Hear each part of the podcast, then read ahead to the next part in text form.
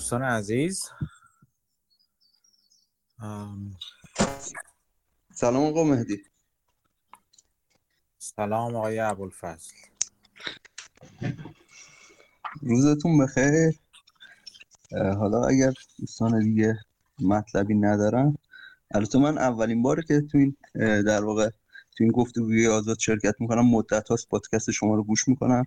بهره بردم حالا خواستم یه ادای دینی هم کرده باشم. اگر اجازه اگر اجازه بذارید اجازه بدید که ببینیم که گفته اولیه بزنیم. در مورد این موضوع چیزم حتما از دانسته شما استفاده می‌کنیم بازم پیشا پیش ممنون که وقت می‌ذارید و به ما توضیح می‌دید. خواهش می‌کنم. خب بذاریم کی اومده کی نیومده. ببینم مسعود من می‌بینم کیوانم دیدم. سلام مسعود چطوری؟ خوبی؟ سلام مرسی. شما خوبی؟ ممنون. هفته گذشته نبودی؟ آره رفته بودم اسنوبال بخونم و برگردم. چی بخونی؟ اسنوبال آها آها.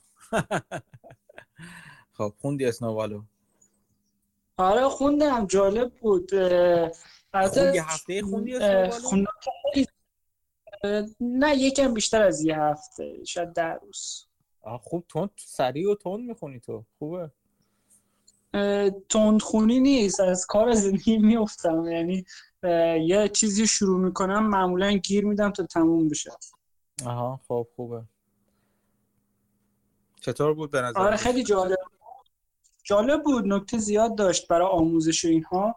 حتی خب من خیلی از اینا رو حالا تو گفتگوهای سالیانشون که گوش می‌دادم و یا از منابع دیگه شنیده بودم کم و بیش خیلی هاشو ولی نه همشو خیلی جالب بود. اما خب فکر نکنم بار دوم یا سوم بخونمش. خصوصا دیگه خود کتاب رو نخواهم خوند. صوتیش مثلا آدم یکم سریعتر می‌تونه گوش بده. دقتش میاد پایینتر.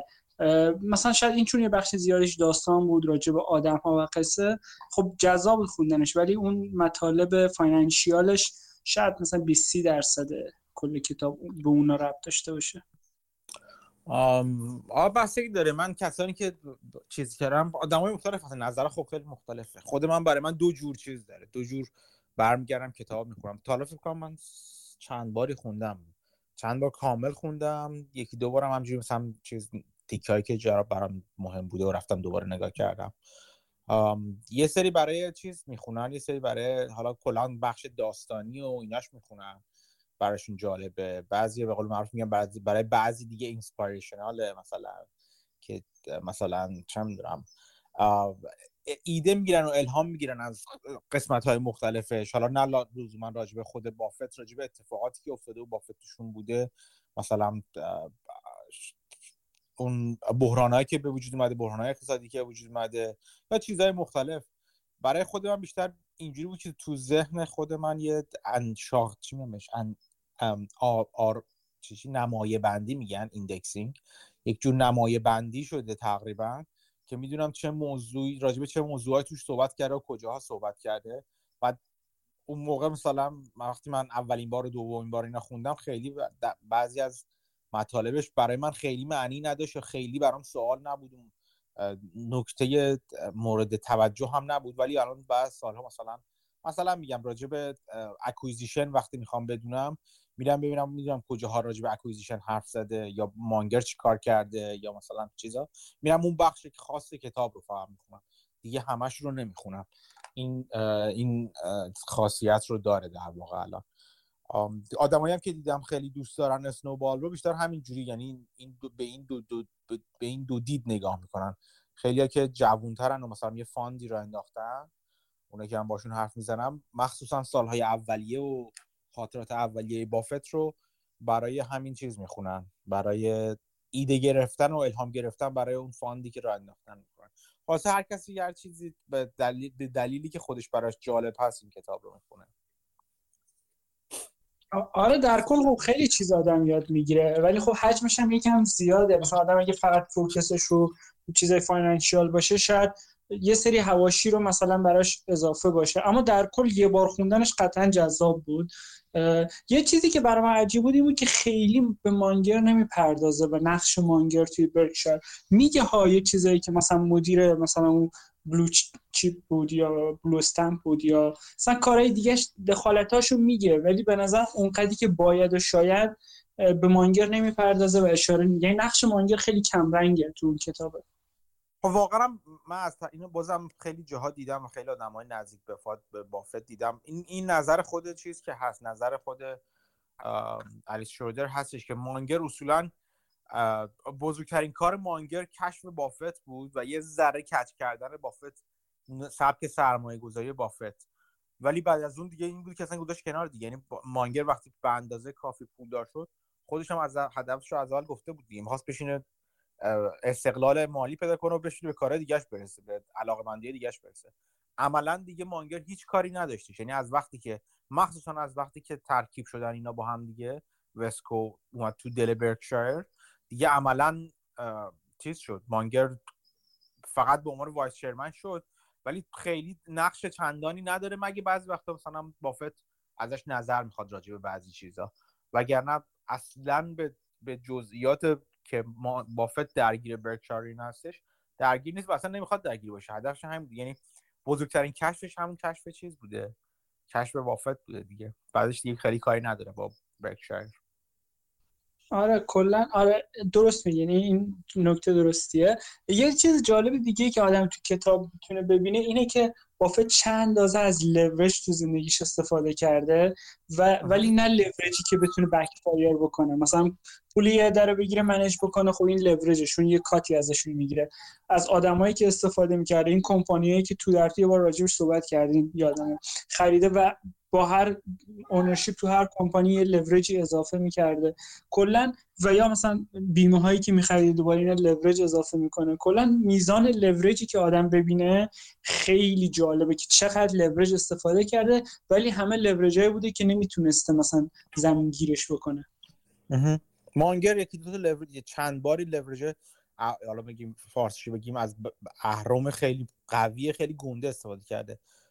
فکر می‌کنم یکی از معروف ترینشون که ثبت شده هم توی کتاب ثبت شده هم جای مختلف خود مانگر حرف زده و بعدا هم بعضا هم بررسی کردن. مال یه شرکت تولید انرژی توی بریتیش کلمبیا کانادا بوده در واقع که بیشتر از کل داراییش رو لورج کرده بوده تو اون مورد. ولی انقدر مطمئن بود یعنی اینجوری که حالا اگه اعداد و رقمش رو ببینید ببینید اونقدر چیز بوده انقدر مطمئن این این معامله و این شرط بندی که تقریبا میشه گفت امکان نداشتش که چیز بشه ضرر کنه. ولی کلا اگه پورتفولیوی مانگر رو هم نگاه کنیم به شدت متلاطمتر از بافته. و خب دلیلش هم لورج چند جور لورج داره. هم لورج بابت پولی که چند... یکی دو بار اگر خاطر باشه با دقت گوش کرده باشی تو چیزای برکشایر رو یکی دو بار بافت همون مجامع برکشایر با یکی دو بار بافت به متلک به مانگر میندازه دیگه. دیگه بعضی وقت تو اصلا کل دارایی تو چیز کردی لورج کردی تو چیزاش. و مانگر میگه که نه من مشکلی با چیز نداشتم. یکیش لورج این که حالا پول قرض میگن یک جور لورج ما... لورج دیگه تاثیر مشابه لورج داره concentration شدید ما... مانگر بوده که به شدت پورتفولیوش متمرکز بوده. خیلی شدید. همین الان هم هستش. و اینکه خب اینو تو چیز پورتفولیوش می‌بینید دیگه تو تو اون چیز تو مقاله معروفی که بافت نوشته Graham Doddsville که super super superinvestors of Graham Dodds یا همچین چیزی بودش که خیلی آره. مقاله معروفی هستش اونجا نگاه کنی تقریبا از همه پورتفولیوها متلاطم تر کسانی که پیرو و حالا روش value investing و اینا هستن پورتفولیو مانگر بوده به دلیل همین تمرکزش به دلیل لورجش و یک دلیل دیگه که لورج مانگر خیلی با لورج راحت هستش اصولا شاید برمیگرده به background یا پس زمینه املاکیش یا چیزش معاملات املاکیشون مانگر همونطور که خوندی و تو این کتاب و می‌دونی احتمالا از از معاملات ملک و ساخت و ساز و اینا شروع کرد. و خب طبیعت معاملات ملک طبیعت لورج شده هست. شما یه پول پیش پرداخت کوچیکی می‌ذاری و قسمت بزرگیش رو بانک در واقع چیز می‌کنه. بانک به شما وام میده. و خب مانگر با این نوع با این سبک معامله و با این سبک سرمایه گذاری از اول آشنا بود و راحت بود و اینجوری من جلو. در که بافت برعکس مانگر خیلی تمایلی به املاک و اینا خیلی اونقدر شدید نداشته و اصلا خواستگاهش خواستگاه املاک نبوده. در حالی که در مورد مانگر اینجوری نبود و در واقع با لورج اصلا اومده بوده بالا. یه چیز دیگه هم که می‌خواستم بگم این که اون مقاله معروف بافت آلفا رو که AQR نوشته چند نفری که تو AQR بودن نوشتن نگاه کنین. اصلا میگن که توش یکی از چیزایی که در میارن از مهندسی معکوس سرمایه گذاری بافت در طول سالیان اینه که یکی از خصوصیات چیزی که داشته معاملات بافت که باعث شده که بافت بافت بشه و نوع سرمایه گذاری سهام بافت بتای پایین این سهامی بوده که خریده. چه کوکاکولا چه حالا هر چیزی که دیگه که خریده. ژیلت که بعدا رفت تو پراکتر گمبل رفتش. همه اینا بتای پایینش بوده یا اصولا تلاطم پایینش بوده. هرچی بیشتر گذشت از سن و یعنی از دوران سرمایه گذاری بافت بافت کمتر و کمتر علاقه مندی به تلاطم نشون داد. و به این معنی نبود که لزوما از تلاطم گریزانه ولی تلاطم کم نتیجه نوع نگاهش بودش نوع نگاه بافت بود که در واقع دنبال سهامی میگشت که قابل پیش بینی باشن دیگه یعنی از نظر عملیاتی قابل پیش بینی باشن و سرمایه‌گذاری که راجبش صحبت کردیم. این ختم به این می‌شد که در واقع تلاطمش هم کمتر باشه. یکی از چیزایی که به خاطر همین دنبالش بود دنبال چیزایی بود که بدهی کمتری داشته باشن و خیلی یا لورج حتی عملیاتی کمتری داشته باشن که مشکل ساز نشه. یکی از استثناءاتش البته خطوط هواپیمایی بودی که بارها بارها بافت گزیده شده از طرفش بابت همین لورج عملیاتی بالا. یه نکته جالب دیگه که من تو کتاب دیدم بر من جالب بود. شخصی بود که تو بعد 2008 2009 یکی از کمپانیایی که اون بخش الکتریک برکشایر بخش انرژی برکشایر خریده بود. یه سهامی توش انرژی بود. همین که چندین بار من راجعش حرف زدم. جالب بود که بافت هم توش استیکی از طریق اون مید امریکن داشته. الان نمی‌دونم استیکش رو فروخته تو اون کمپانی یا هنوز داره. ولی خب این برام جالب بود. حالا این رپ پیدا می‌کنه به یه نکته دیگه. اینی که گفتین مانگر اونو خریده بود تقریبا بدون ریسک بود. به نظر می‌رسه بافت الان داره همین کار رو با اون بخش انرژی بازوی انرژی برکشایر انجام میده و سرمایه گذاری که می‌کنن عملا دولت تصمیم می‌گیره شاید روش ریترن بده. معمولا مثلا در درصد میده تقریبا. یکی دور تو برکشایر هم تو حرفش شده بود که مثلا مانگر می‌گفت مثلا ما خوب کار می‌کنیم انتظار داریم اونها fair باشن احتمالا هستن. و این یعنی عملا داره یه riskless investment انجام میده که اول می‌تونه توش capital deploy بکنه. یعنی هر چی پول برکشایر داره اونجا بریزه اون توانه این business توانه اینو داره که این پول جذب بکنه و اینکه تقریبا بدون ریسک دارن سودشون رو می‌برن دیگه. یعنی به نظر می‌رسه بافت یه قاز تختلا پیدا کرده. دقیقا دقیقا دیده درستی هستش در واقع میشه اینجوری که بافت با وارد شدن بخش انرژی و الان بزرگتر و بزرگتر کردن بخش انرژی برکشایر که حالا برکشایر انرژی BHE معروف هستش یک جورایی انگار با اوراق قرضه دولتی چند ساله داره بلند مدت مثلا سی ساله داره می‌خره. اونطور به جای که بهرش مثلا چه می‌دونم 4 5 درصد باشه 12 13 درصد حداقل بهرش. و خب از طرفی به نفع دولت هم هست دولت دولت های استان در واقع ایالتی هم هست. چون برکشایر شریک خیلی خوبیه تو این چیزا تو این تو این بخش انرژی. از این جهت که مطمئنا اولا توانایی مالی بسیار بالایی داره. برای پارتنر مالی خوبی هست. و زیرش نمی‌زنه مثلا از لورج استفاده نمی‌کنه. دیگه بهت بگم لورج یعنی لورج مالی استفاده نمی‌کنه چون داره. اگر اگرم وام بگیره پشتوانش کلی پول نقد و اینا داره. فقط از این نظر که هزینه سرمایه گذاریش رو بیاره پایین. و اینکه اینو دقیقا همونجوری که گفتید چندی بار اشاره میشه چون به نفع دولت هستش که بخش انرژی بخش استیبل و پایدار و چیزی باشه. بنابراین دولت هم خیلی دوست داره با یعنی یه حداقل سود معقولی رو دولت های ایالتی هم قبول می‌کنن که یک return on investment یا return on equity معقول حدودا 10 درصد تا 12 13 درصد رو در واقع شریک های تجاریشون تجاریشون ببرن. و چون هیچ در واقع هیچ شریک تجاری به این پایداری پیدا نمی‌کنه هر کدوم از حالا ایالت ها که بخوام به برکشایر کار کنن. بنابراین با فراغ بال همچین چیزی رو می‌ذارن. چون می‌دونن اون طرف هم پایدار قیمت ها رو تا حد معقولی پایدار نگه میداره و حد اکثر با تورم می‌بره بالا و به یه سود معقول و پایین نسبتا پایین هم راضی هست. چرا راضی هست؟ چون میگم یه, یه اوراق قرضه بلند مدت داره می‌سازه در واقع بافت به صورت مصنوعی با این سرمایه گذاریش منتها حداقل دو برابر اوراق قرضه دولتی رسمی داره سود می‌گیره ازشون.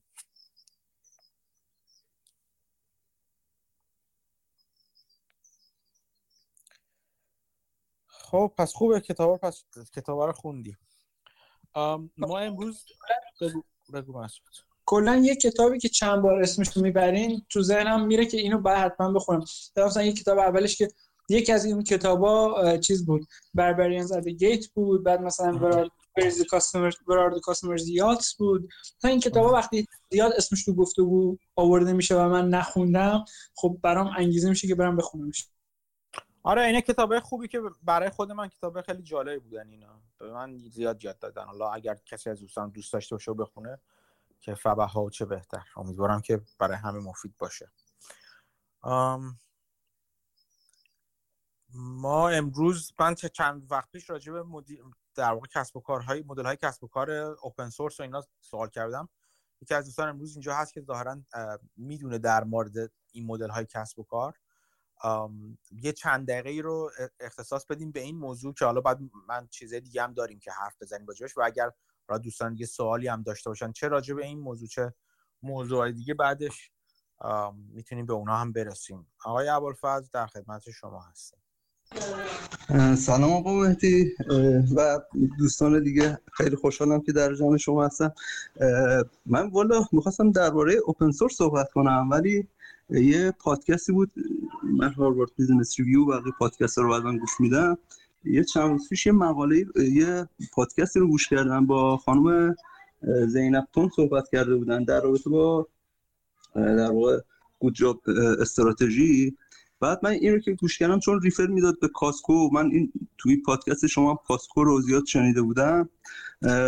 گوشم تیز شده رفتم چند تا مقاله خوندم. اگر اجازه بدید امروز درباره این مبحث صحبت کنم و در رابطه در واقع با این بحثی که می‌تونه روی قیمت سهام بذاره و هفته آینده اگر اجازه بدید درباره business model های open source صحبت کنم. خیلی خب راجبه همین موضوع good job چی هست؟ یه خیلی کوتاه فقط نگهش دارم. خیلی کوتاه که در حد چند دقیقه. که تصویر کلی بدیم بعد اینجور با سوال بریم توش بریم چه خبر چی هست؟ ببینید که من چند وقت پیش کتاب سهام عادی با سود غیرعادی فیلیپ فیشر رو یه نگاه می‌کردم. تو فصل سومش که 15 تا معیار برای کشف شرکت های تازنده یا گروس کمپانیز رو میگه معیار هفتمش اینه که آیا بین شرکت و کارکنانش رابطه خوبی وجود داره یا نه. بعد حالا اون, چند تا چیز رو ریویو کنیم. مثلا یا وقتی رابطه خوب نباشه باعث میشه اعتصاب بشه. خب سود شرکت بیاد پایین بهرهوری کلا بیاد پایین. وقتی نرخ ترنوور کارکنان زیاد باشه نرخ در واقع ورود خروج زیاد باشه حالا باعث میشه هزینه آموزش بره بالا و بقیه داستان ها عملا باعث میشه که اینا سوداوری خوبی نداشته باشن. بعد تو همون فصل میاد میگه که دنبال شرکت هایی باشید که سوداوری بالایی داشته باشن و هم همزمان دستمزد بالاتری رو نسبت به متوسط دستمزدهای اون ناحیه بدن. و به حداقل حقوقهای قانونی اکتفا نکن. این یه بحث بود که اینو چند وقت پیش حول و حوش 6 7 ماه پیش یه سال پیش خونده بودم. ته ذهنم مونده بود. این چند وقت یه بحثی هست حتما دوستان شنیدن این چند وقت بحث great resignation یا استعفای بزرگه که حالا به طور عمده حالا صحبتی که هست اینه که نمودارش رو نگاه می‌کردن. آمار استعفا تو آمریکا مثلا قبلا دو دو, دو دهم میلیون نفر بوده. الان رسید به چهار و چهار میلیون نفر هولوش و جمعا هولوش ده میلیون تا فرصت شغلی ایجاد شده. اینم این چند وقته برام گوشم تیز شده بود. یعنی که داستان چیه؟ حالا بحث مختلف مختلفی روش بود که آقا نارضایتی از در واقع حقوق دستمزد می‌تونه باشه و فاصله کار شرکت تا مندل و اینا. این داستان زیاد بود. این مقاله پادکست اچ رو که گوش کردن یه خانومی بود به اسم خانم زینب کن درباره یک کتابی رو نوشته بود جاب استراتژی. این کتاب سال 2018 چاپ شده. بعد من اشپیار رو نگاه کردم. اشپیار نوامبر 2017 یه قسمتی رو داره چند تا مقاله داره. در واقع بحث دیاشه میاد میگه که خلاصه حرفش رو بخوام بگم. میگه که این اینه که آقا توی بحث جایی مثل retailer الان تو رابطهش با بحث قبلی great resignation این بود که این استعفا توی خورده فروشی ها مثلا جای این فست فود و رستوران و این جاها خیلی بیشتر بوده.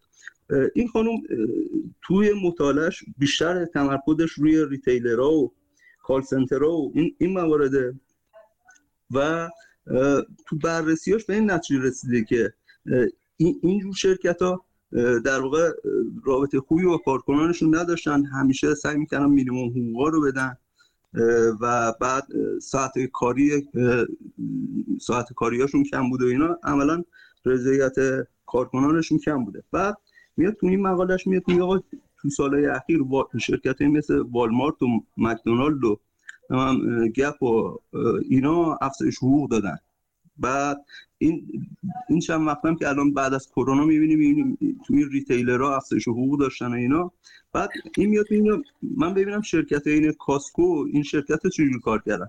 چیز جالبی که دیده این بوده که اینا همزمان که دستمزد بالاتری به کارکنانشون می‌دادن قیمت پایینتری هم به مشتریانشون می‌دادن و سوداوری بیشتری برای سهامداراشون داشتن. یعنی نگاه اینه که خب شرکت که بنگاه خیریه نیست نگاه قالب اینه. ما باید سود شیرهولدرامون سهامدارامون رو خب زیاد کنیم. حالا از یه طرف هم دوست داریم خب همون بحثی که فیلیپ فیشر و بقیه دوستان بقیه افراد کردن اینه که ما خب دستمزد بالاتری به کارکنانمون کارکنانمون بدیم. بعد میگن آقا این هر سه تا اینا جمع کردن و همزمان قیمت پایینتر نسبت به رقبا. مگه هر انجام هر سه تا این اینها با هم امکان پذیره؟ این خانم زینب تو میاد میگه که آقا ما باید چهار تا استراتژی برای کاهش هزینه عملیاتی داشته باشیم. میگه بله امکان پذیره از طریق کاهش هزینه عملیاتی یا lower operational cost این این این کار رو از طریق چهار تا استراتژی انجام میده. یکیش اینه که focus and simplify برای برای مثال برای retailer ها میاد میگه که offer less کنید مثلا کاسکو رو با بقیه مقایسه کرده دیدی که آقا تعداد جنسی که توی این خورده فروشی هست مثلا خیلی خیلی کمتر از خورده فروشی رقباش هست. بعد یکی دیگه اینه که مثلا حذف promotion ها بوده.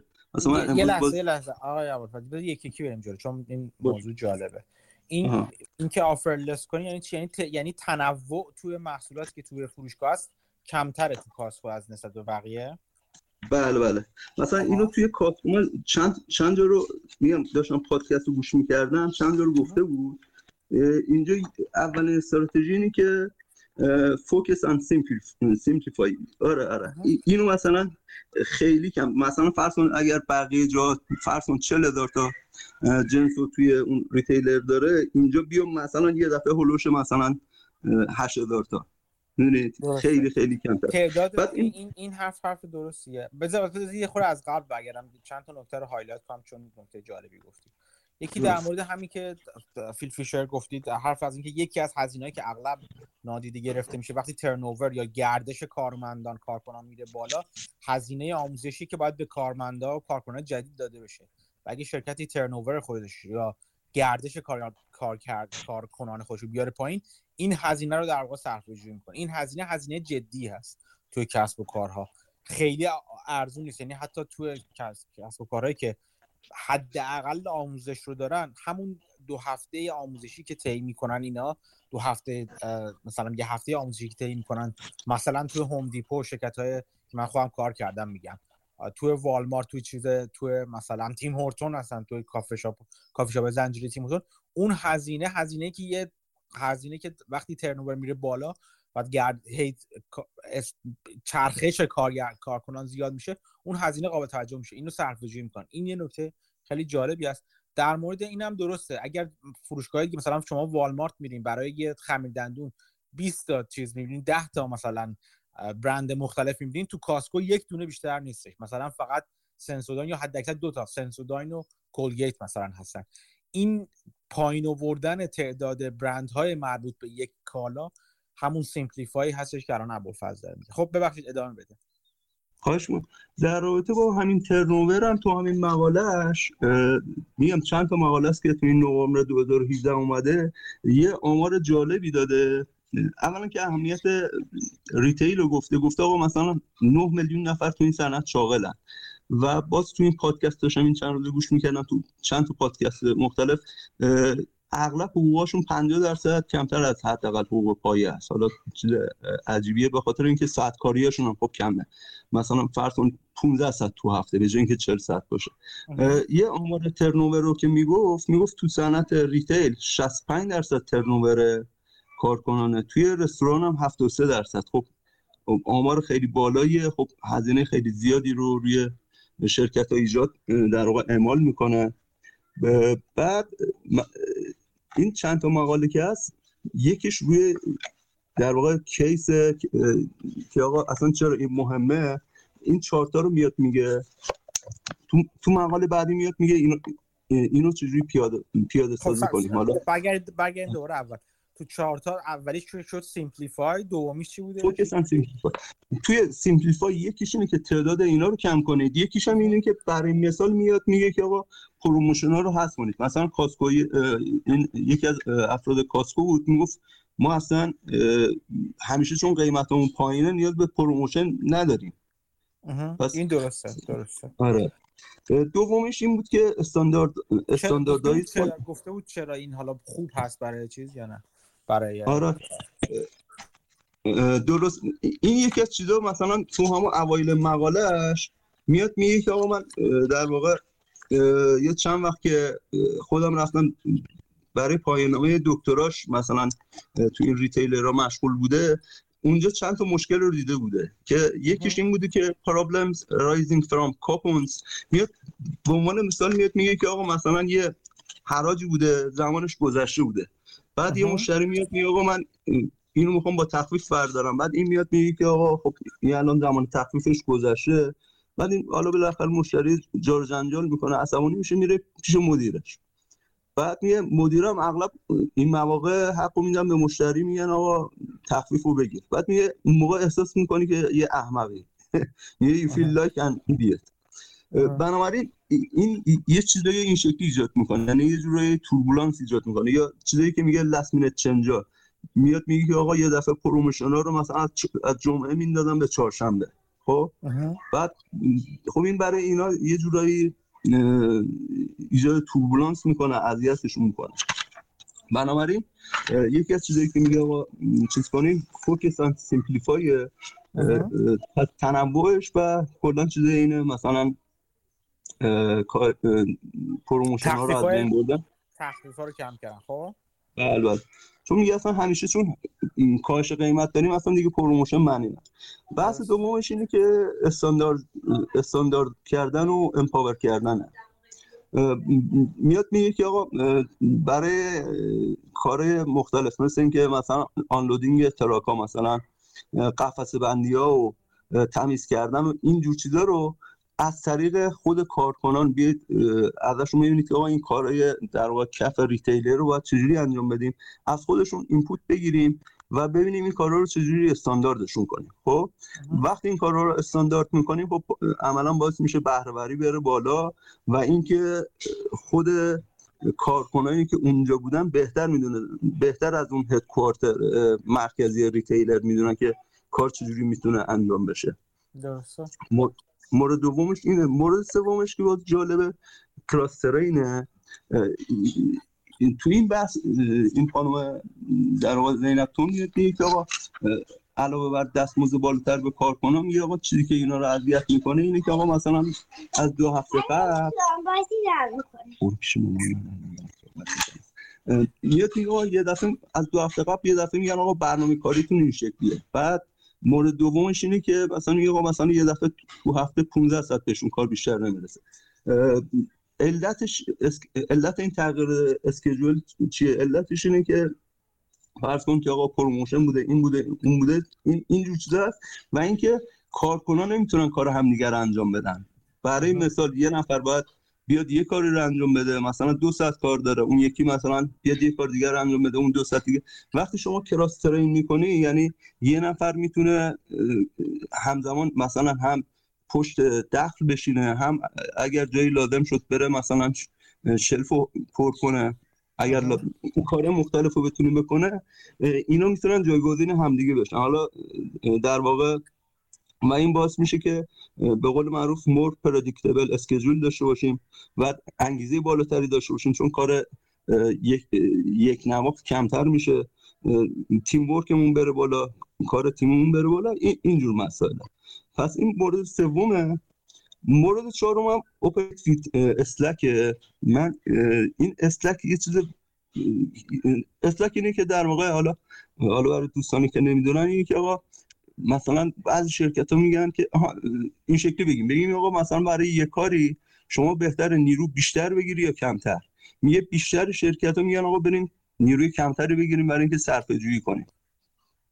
میگه تو خورده فروشی نتیجهش میشه؟ مثلا فرض کن مشتری رفته توی خورده فروشی یه دفعه یه کاری داره چون نیرو نیست کسی جوابش نیست ولی وقتی اسلک داشته باشید چند نفر حاضرن جوابشو بدن. من اینو توی مدل های ذهنی چیز داشتم نگاه می‌کردم. اون ساید چیز هست. برنامه استریت. بله بله. اونجا یکی از چیزاش احسن. اونجا یکی از چیزاش روی اسلک صحبت می‌کرد. درباره اون مثال منشی مدیر عامل رو می‌گفت. گفت منشی مدیر عامل نشستی می‌بینی بیکاره داره تلفن جواب میده. من ناخونش رو لاک می‌کنه اینا بعد میگه این چه شرکت به درد نخوری و اینا بیکار بله. وایساده. اونجا مثال می‌زنه که آقا اون مدیر عامل ارزشش به قدر زیاده که اگر توی منشی رو به سه تا مدیر مثلا به مدیر عامل دو تا سه تا از معاوناش بدیم ممکنه یه کار خیلی مهم عقب بیفته. ولی تو شرکت های خیلی شرکت حالا مثلا حالا تو, ایران که خیلی زیاده. تا اونجا که می‌تونن اسلک رو از بین می‌برن به اسم اینکه ما می‌خوایم بهره رو زیاد کنیم. حالا اینجا میاد میگه آفرین. ولی اینجا میگه اتفاقا این کارو چیز کنید که اسلک همیشه رعایت کنید. حالا مثلا تو ما قبلا خودم کنت پروژه کار می‌کردم. کنت پروژه می‌گفتم. گفتم اسلک به فرصت تنفس میده. حالا یعنی هر چقدر اسلک کمتر باشه کارهای بیشتری ممکنه بیفته تو مسیر بحرانی. کارو ریسکش رو می‌بره بالا. حالا اینجا اینم توی توی در واقع این زمین هم میاد میگه که شما استک رو بیشتر در نظر بگیرید که بتونن کارهاشون رو بدون اشتباه انجام بدن. Without making mistake. بعد سرویس بالاتری به مشتری بدن. این به خاطر و... اینو باید حواسمون باشه. این حالا باز از کنترل پروژه نگاه کنیم یا هر یا هر سبک دیگه نگاه کنیم. بسته به بسته به نوع اون task و اون وظیفه‌ای داره که داریم روش انجام در واقع چیز پرسنل تخصیص میدیم. چون در مورد retail بخش بحرانی که حالا نگیم بحرانی بخش حیاتیش ارتباط با مشتری هستش چون در واقع تو retail B to C هست احتمالاً اصطلاحا business to customer هستش.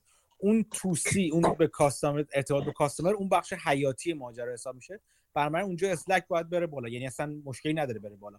ولی تو سایر بخش های دیگه که داخلی خود شرکت هستش خیلی وقتا اونجا اونجاها میشه slack و تا آنجا که ممکنه پایین آوردش ولی تو آره. رابطه با مشتری درسته چون. رضایت مشتری که در واقع صاحب کار نهایی شماست اگر اون پایین بیاد همونطور که مثالی که شما گفتین آدم بره توی فروشگاه مثلا تو فرض کن توی فروشگاه ابزاری بره یک دنبال چیزی میگره هی منتظر وای و کسی جوابش نمیده مطمئنا دیگه این آدم اونجا نمیاد خرید کنه و شما یه مشتری برای همیشه از دست می‌دید اون درسته. فعل اونجا این بخش حیاتی اون وظیفه حیاتی رو باید اسلک رو توش بالا برد. دقیقا دقیقا همینه. میگه همین بحثی که شما می‌کنید بعد یه چیزای دیگه هم که میگه میگه آقا اینا فرصت داشته باشن با هم دیگه کار کنن با هم دیگه کامیکیت کنن و ایدای بهبود رو در واقع با هم دیگه چیز کنن ایدای بهبود داشته باشن. یعنی بحث بهبود کیفیته. و تو اون پادکستش هم که حالا غیر از مقاله من پادکستش هم گوش می‌کردم می‌گفت آقا این چهار با همدیگه کار می‌کنن و همدیگه رو پشتیبانی می‌کنن. این شکلی نیست که مثلا بگه من اینو انجام میدم این یکی رو انجام نمیدم و اینا. این مقاله اولش درباره اینه. یعنی میاد میگه که آقا این کجا استراتژی چرا مهمه؟ بعد بعد جاب استراتژی میاد تعریف می‌کنه که آقا چجوریه که تو این ریتیلر انجام میشن و این چهار تا اصل رو حالا توضیح میده و جاستیفای می‌کنه که کلا این چرا باید این کار انجام بدیم؟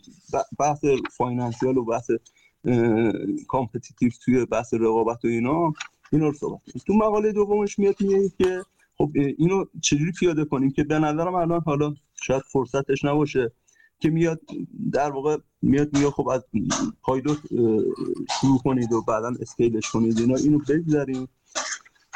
مقاله بعدی که باز چیز اومده راجر مارتینی که استاد انستیتو راتمن دانشگاه تورنتو اینا آدم خیلی گردن کلوفت این میاد چیز می‌کنه.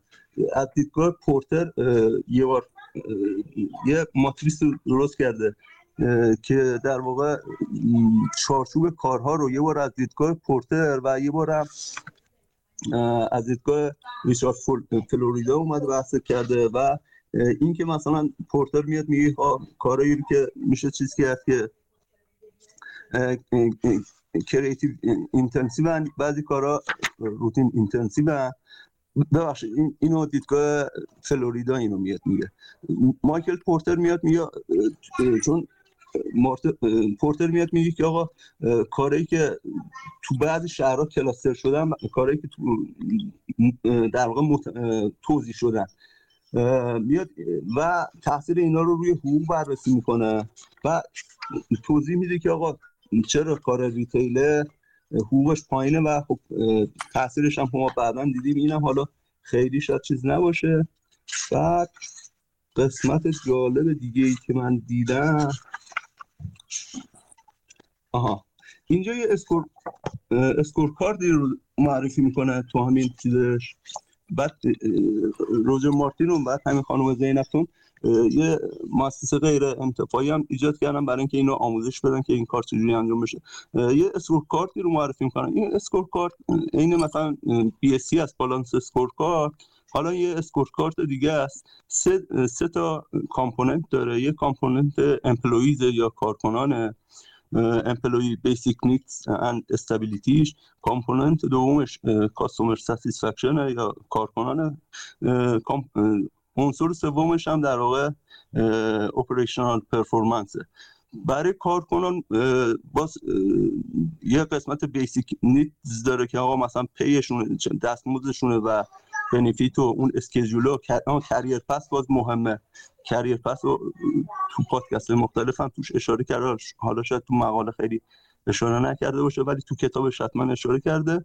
safety and security بعدش میاد این این basic needs ا رو وقتی شما درست بهشون بپردازی میاد میاد می‌رسه به employee stability که همون بحث turnover و absenteeism ه یعنی همون چرخش کار کنه یعنی که ورود خروج کارکن و غیبته. چون مثلا فرض تو ریتیلر یه دفعه مثلا صندوق داره نیاد خب خیلی دردسر دیگه. باز میام توی پادکست داشتم گوش می‌کردم می‌گفت خب ثابت شده وقتی حقوقا پایین باشه این تاثیر من تاثیر منفی روی سلامت جسمی و سلامت روانی و اینا داره. و همین باعث میشه که به این چیزای این ترنوور و ابسنتیزم بخوریم قیبت, قیبت غیر موجه بخوریم یه چرخه باطلی رو ایجاد می‌کنه. یعنی شما هی حقوق کم کنید که در واقع سود شرکت رو ببری بالا. بعد این باعث میشه که کارکنان مثلا این مشکلات براشون بیشتر به وجود بیاد. بعد با سود شرکت کم میشه. یه اصطلاح انگلیسی شدم رفت اونو می‌گفت. یعنی همون چرخه چیز دیگه. یه چرخه ایجاد میشه که اثر منفی تکرار شونده داره. بعد میاد درباره loop بهش میگن دیگه. آها بله بله vicious loop. بهش میگن اغلب اینجا بله بله هم vicious loop رو میگفتش. بله بله. بعد توی قسمت component دو customer رو که میاد میاد میگه شاخص های رضایت مشتریان رو میاد میگه. یه سریش internal ه یه سریش هم public در دسترس internal رو میاد میگه که آقا mystery shopper evaluation از همون چیزی که آقا مثلا فرض از کارکنان شرکت برن یه retailer از headquarter برن به عنوان یه مشتری سرک بزنن ببینن که آقا واقعا برخورد کارکنان سطح اون شعبه چجوری بوده. بعد بحث و فرم پر می‌کنن اینا دیگه حتما خودتون بهتر می‌دونید.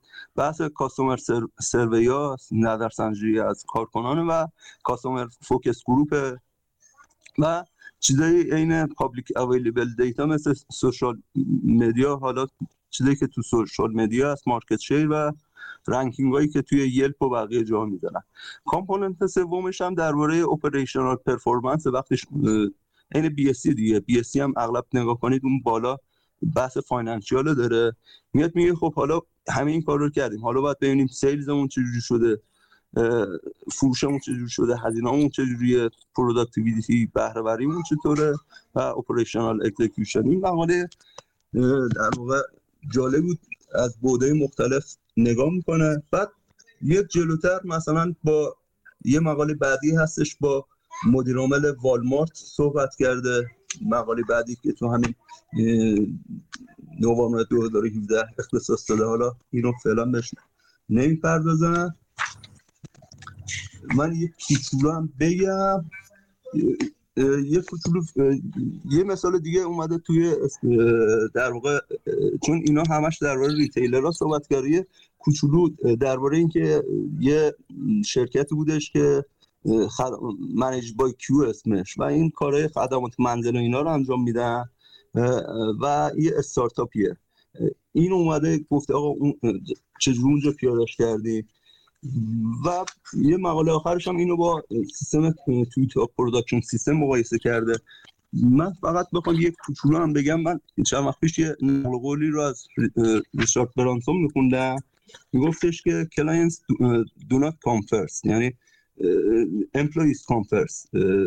If you take care of your employees they will take care of the clients. یعنی الان اغلب شرکت ها میان آقا رضایت مشتری رضایت مشتری حرف در واقع حرف بی نمی‌زنه برانسون می آقا اول مشتری نیست اول کارکنان هستن شما اگر بتونید رضایت کارکنانتون کارکنانتون داشته باشید ازشون خوب در واقع باشون خوب تریت کنید ازشون خوب مراقبت کنید اونم از مشتری شما خوب رقابت می‌کنن.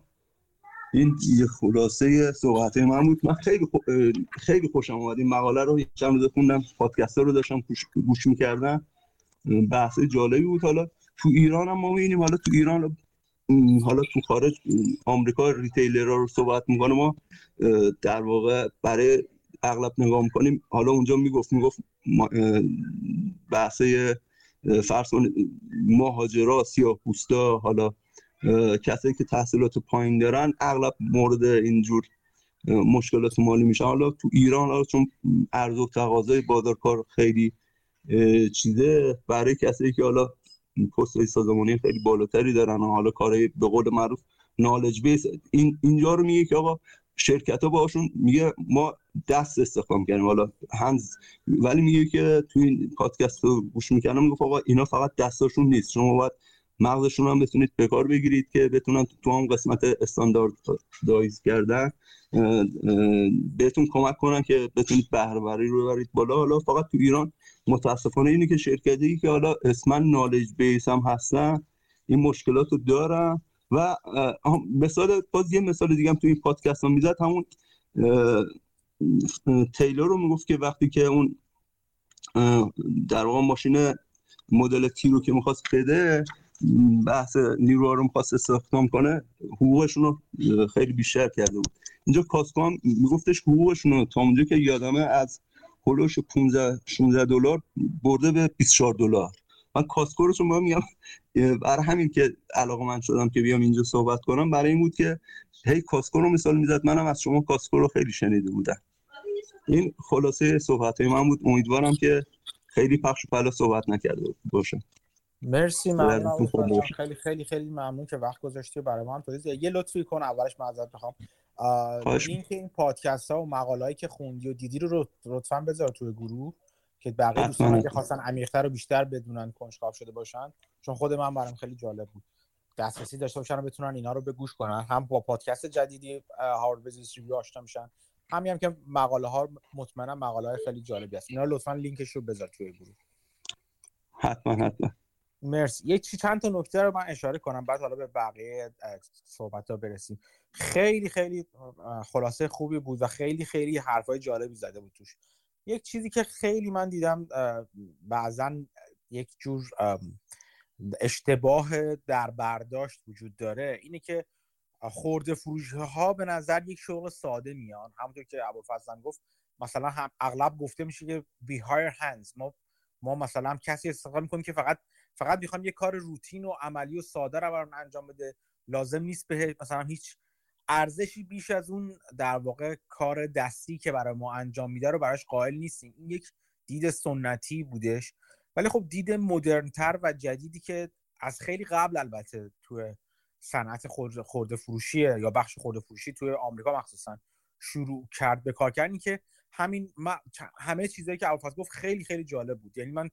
وقتی داشت ابوالفضل صحبت می‌کرد مقایسه می‌کردم با کتاب in America که سام والتون نوشته مؤسس والمارت که یکی دو هفته پیش چند هفته پیش در موردش صحبت کردم راجع به زندگی خودش خاطرات تاسیس والمارت و خلاصه این اینکه چی شد والمارت والمارت شد رو می‌گفت تک تک حرفایی که ابوالفضل می‌زد توش برقرار بود. مخصوصا بخش اون امپاورمنت اینکه به کارمندا و کارکنان اجازه بدیم اونا بیان در واقع دستشون رو باز بذاریم و از پیشنهادات اونا استفاده کنیم. چون اونا به قول معروف میگن اونا دستشون تو کار دستی بر آتیش دارن.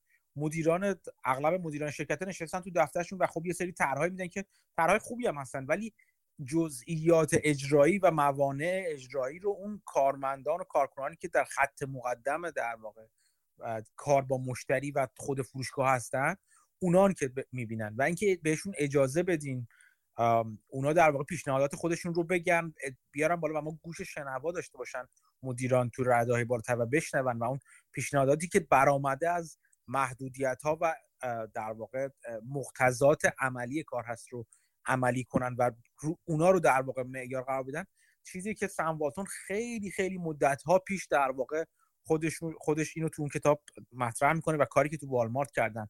کسی مثل سم والتون اینا خب این خیلی خوب اشاره می‌کنه. سم والتون خب کارش رو خودش از خورده فروشی شروع کرده از جوونی و درست مثلا بعد از کالج و حتی قبل از کالج. بنابراین تجربهش رو داشته ولی خودش خیلی زود به این نتیجه می‌رسه. میگه خیلی از مدیرایی که من دارم داشتم مدیرایی بودن که خب مثل من تجربه خورده فروشی رو ندارن. و بنابراین باید من بهشون این رو این رو شیرفهم کنم که اولا که حلشون بدم خودشون تجربه پیدا کنن. و این کار رو جالب اینجاست که شعبه های مخ... تاسیس شعبه های مختلف شعبه های جدید والمارت تو شهرهای مختلف رو به عهده خود همین تیم می‌ذاره و, خود اون تیمی که قرار تو اون شعبه کار کنن رو در واقع مشارکت میده در ساختن پروژه ساخت و اجرای و شروع خود اون فروشگاه اون شعبه که اینجوری افراد اولا می‌شناسن اون محل رو با آدما کار کارکنای مثلا کانترکتورها پیمانکارای محلی شروع می‌کنن کار کردن بعد که اجرا میشه در حال اجرا مختصات خود فروشگاه رو می‌شناسن و غیره و غیره و بعدم همونجا مشغول به کار میشن خیلی هاشون و این خب این بهشون شروع می‌کنه از اول از اول دستشون رو در واقع میاره تو کار آستین بالا می‌زنن و کار می‌کنن. ولی اینو بهشون در نهایت بهشون شیرفهم می‌کنه به مدیران والمارت که نظر کارمندانی که دارن خود اون کار رو انجام میدن براشون مهمه.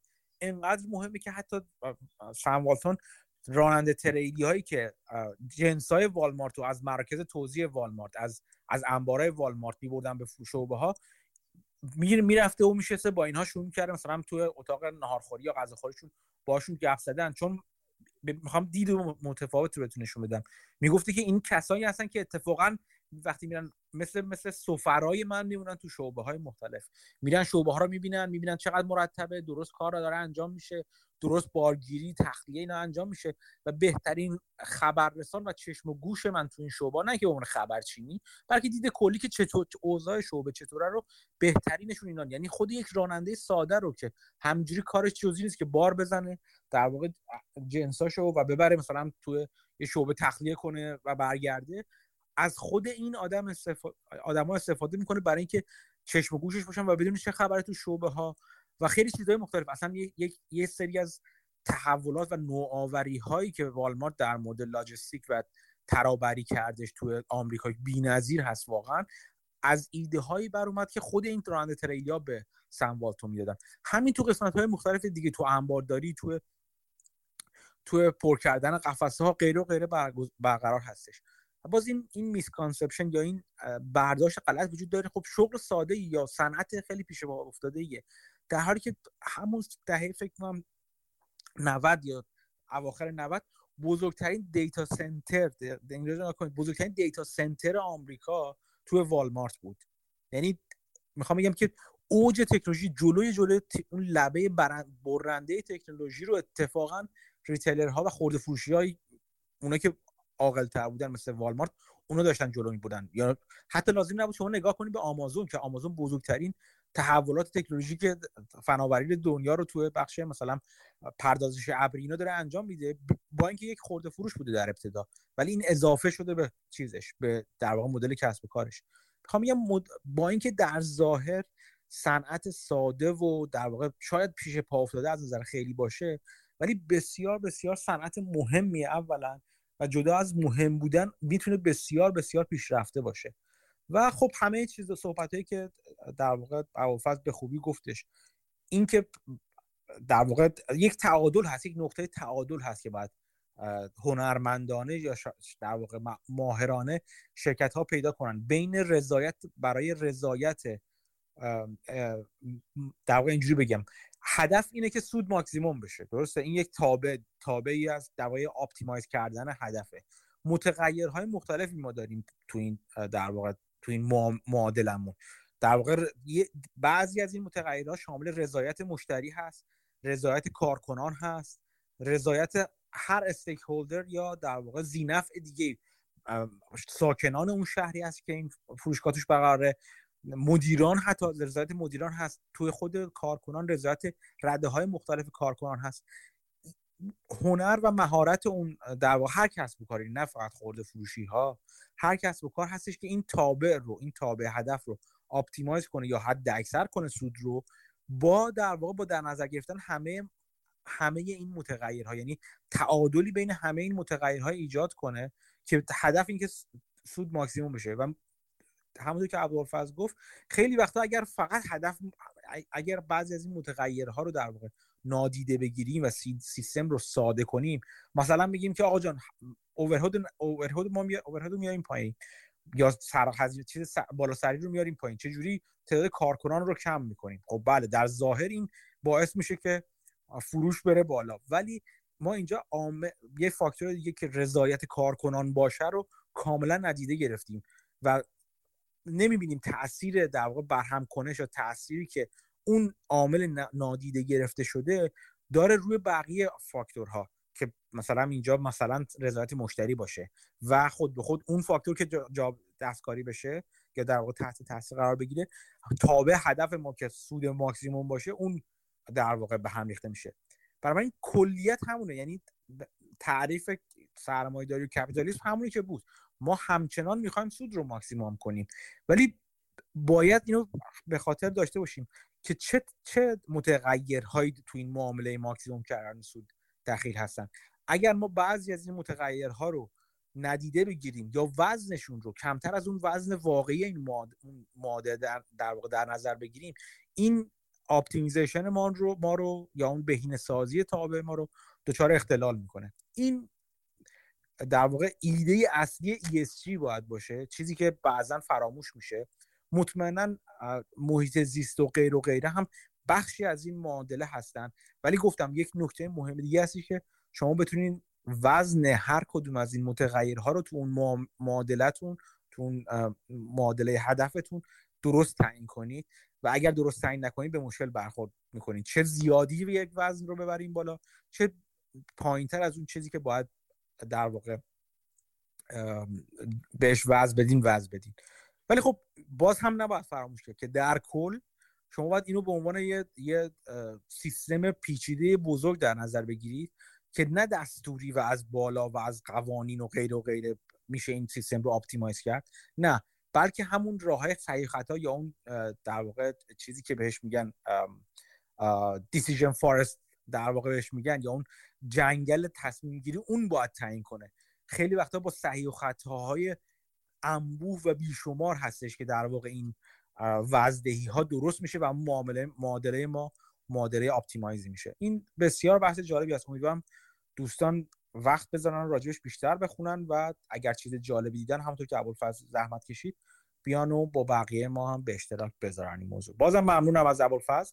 حالا امیدوارم که هفته آینده بتونیم در مورد open source business model یا مدل کسب و کار در واقع منبع باز حالا هر چی ترجمه شده راجبه اون هم با هم دیگه صحبت کنیم. بازم ممنونم. مرسی. خب دوستان دیگه صحبتی سوالی راجب همین موضوع دیگه. من یه سوال داشتم که مشاهدات شما این هفته های اخیر چی بوده؟ من خودم یه سری سهام که دنبال می‌کنم این یکی دو هفته اخیر دیدم که خیلی merger و acquisition و اینا توشون بالا رفته. مثلا دو سه چهار تا از کمپانی که من دنبال می‌کنم مثلا خبر دادن دارن یه, یه کمپانی دیگر acquire می‌کنن. من دوست داشتم برعکس داستان باشن acquire بشن اینا. ولی خب شما چی دیدین این هفته های اخیر؟ من من هم دیدم که زیاد شدن بسته به صنعتش چه تو چه تو چه بخشی دیدین کانسالیدیشن ها رو؟ یه صنعتش مثلا یه کمپانی که مس و بقیه فلزا رو تولید می‌کنه معدن دارن. رفتن یه کمپانی یه معدن رو دیولپ کردن داره به سوددهی می‌رسه خریدن. یعنی معدن مثلا طرحش رو زدن شروع کردن به کاراش ضررده بوده. یعنی هنوز داشتن میساختنش. الان که داره به مرحله مثلا استخراج می‌رسه رفتن خریدنش. یا یکی دیگهشون کمپانی که تست کووید و اینا درست می‌کنه و حالا تستای دیگه اون مثلا رفته یکی رو acquire بکنه یکی دیگهشون خب مثلا همین AMD که داره acquire می‌کنه یکی دیگه رو. این صنعتاشون مختلفه ولی حداقل تو این sample ی که من دارم که حالا نمی‌تونه بیانگر کل بازار باشه ولی تو این sample تعداد acquisition ها و این corporate action ها رفته بالا. آره اینطور هستش. خیلی وقتا به دلیل به دلایل مختلف مثل نزدیک به پایان فصل چیز ممکنه باشه فصل مالیاتی ممکنه باشه. در مورد بعضی صنعت مثل اون صنعت معدن چیز معدنی که گفتی حالا مس یا هر چیز دیگه این چیز بسیار روتینی هست البته. خیلی از اون شرکت های پایین کوچیکتری که در واقع شرکت اکتشافی هستن این بسیار روتین هستش. بعض بعض اینکه کشف می‌کنن و آماده بهره برداری میشه چون دیگه پول ندارن دیگه اون کار بکنن. و شرکت چون کوچیک هستش دسترسی ارزون به منابع مالی هم نداره. اگه خاطرتون باشه یکی دو بار در مورد مدل کسب و کار royalty و اینا که صحبت می‌کردیم از همینجا میاد یه قسمتی از اون بخش royalty دیگه.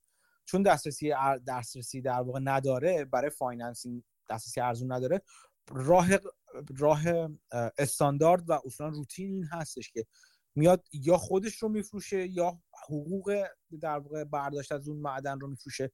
یا اگه اصرار داشته باشه که حتما خود شرکت چیز کنه خود شرکت در واقع بهره برداری رو انجام بده اون وقت میاد وارد چیزهای financing با شرکت royalty و اینا میشه که کمتر هستش. باز بسته به زمان سیکل نوع نوع در واقع جای جایی که تو credit cycle و غیره هستیم تعیین کننده این هست که کدومی که از این راه ها رو شرکت می‌خواد انتخاب کنه.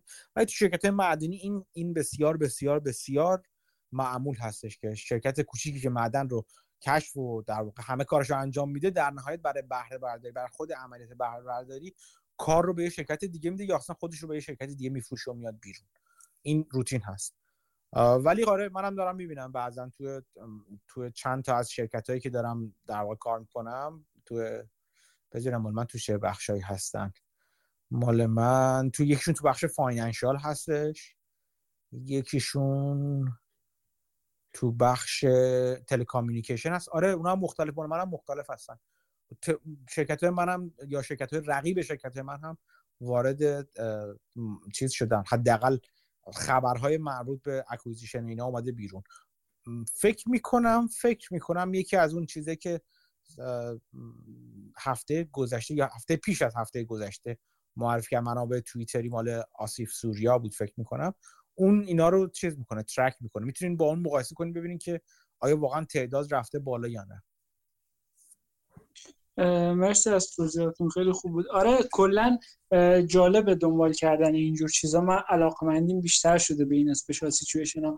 یه مثالش حالا تو اون کتاب همین اسنوبال که می‌زنه اون مثالیه که با خودتون چند بار راجبش حرف زدین آربیتراژی که گراهم گراهم نیومن داشتن می‌کردن رو قیمت کاکائو بود یا قهوه بود؟ کنم قهوه بود. قهوه بود. آره. به اون شرکت داشته میفروخته اینا میومدن سهامشو میخریدن هج می‌کردن و خب بود. الان گفتی شاید شک شاید کاکائو بودش. آره.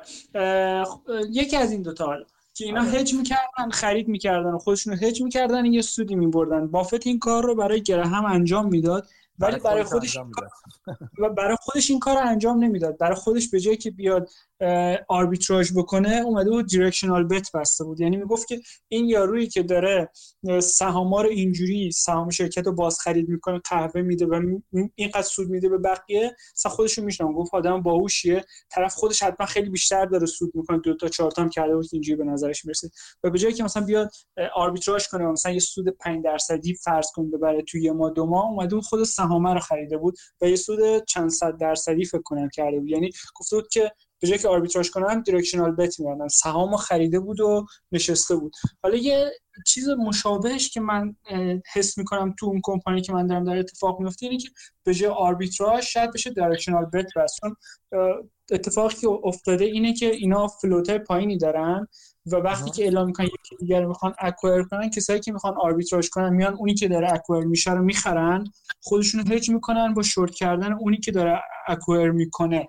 این باعث میشه همون خبر آربیتراژ که میاد یا می‌بینیم کمپانی که مثلا داره خبر acquisition که میاد اون کمپانی که داره acquire می‌کنه یا می‌بینیم سهامش 15 20 درصد میفته و خب این به خاطر داستان آربیتراژه. ولی خب ممکنه واقعا اونقدر گرون نخریده اون سابسیدیری که قراره بخره. یا اصلا اون سابسید مثلا من یه مثالش اون سابسیدیری قیمت خریدش زیر ده درصد قیمت خود کمپانی. یعنی مثلا کمپانی اینقدر پولش رو آتیش هم زده باشه ده درصدشه.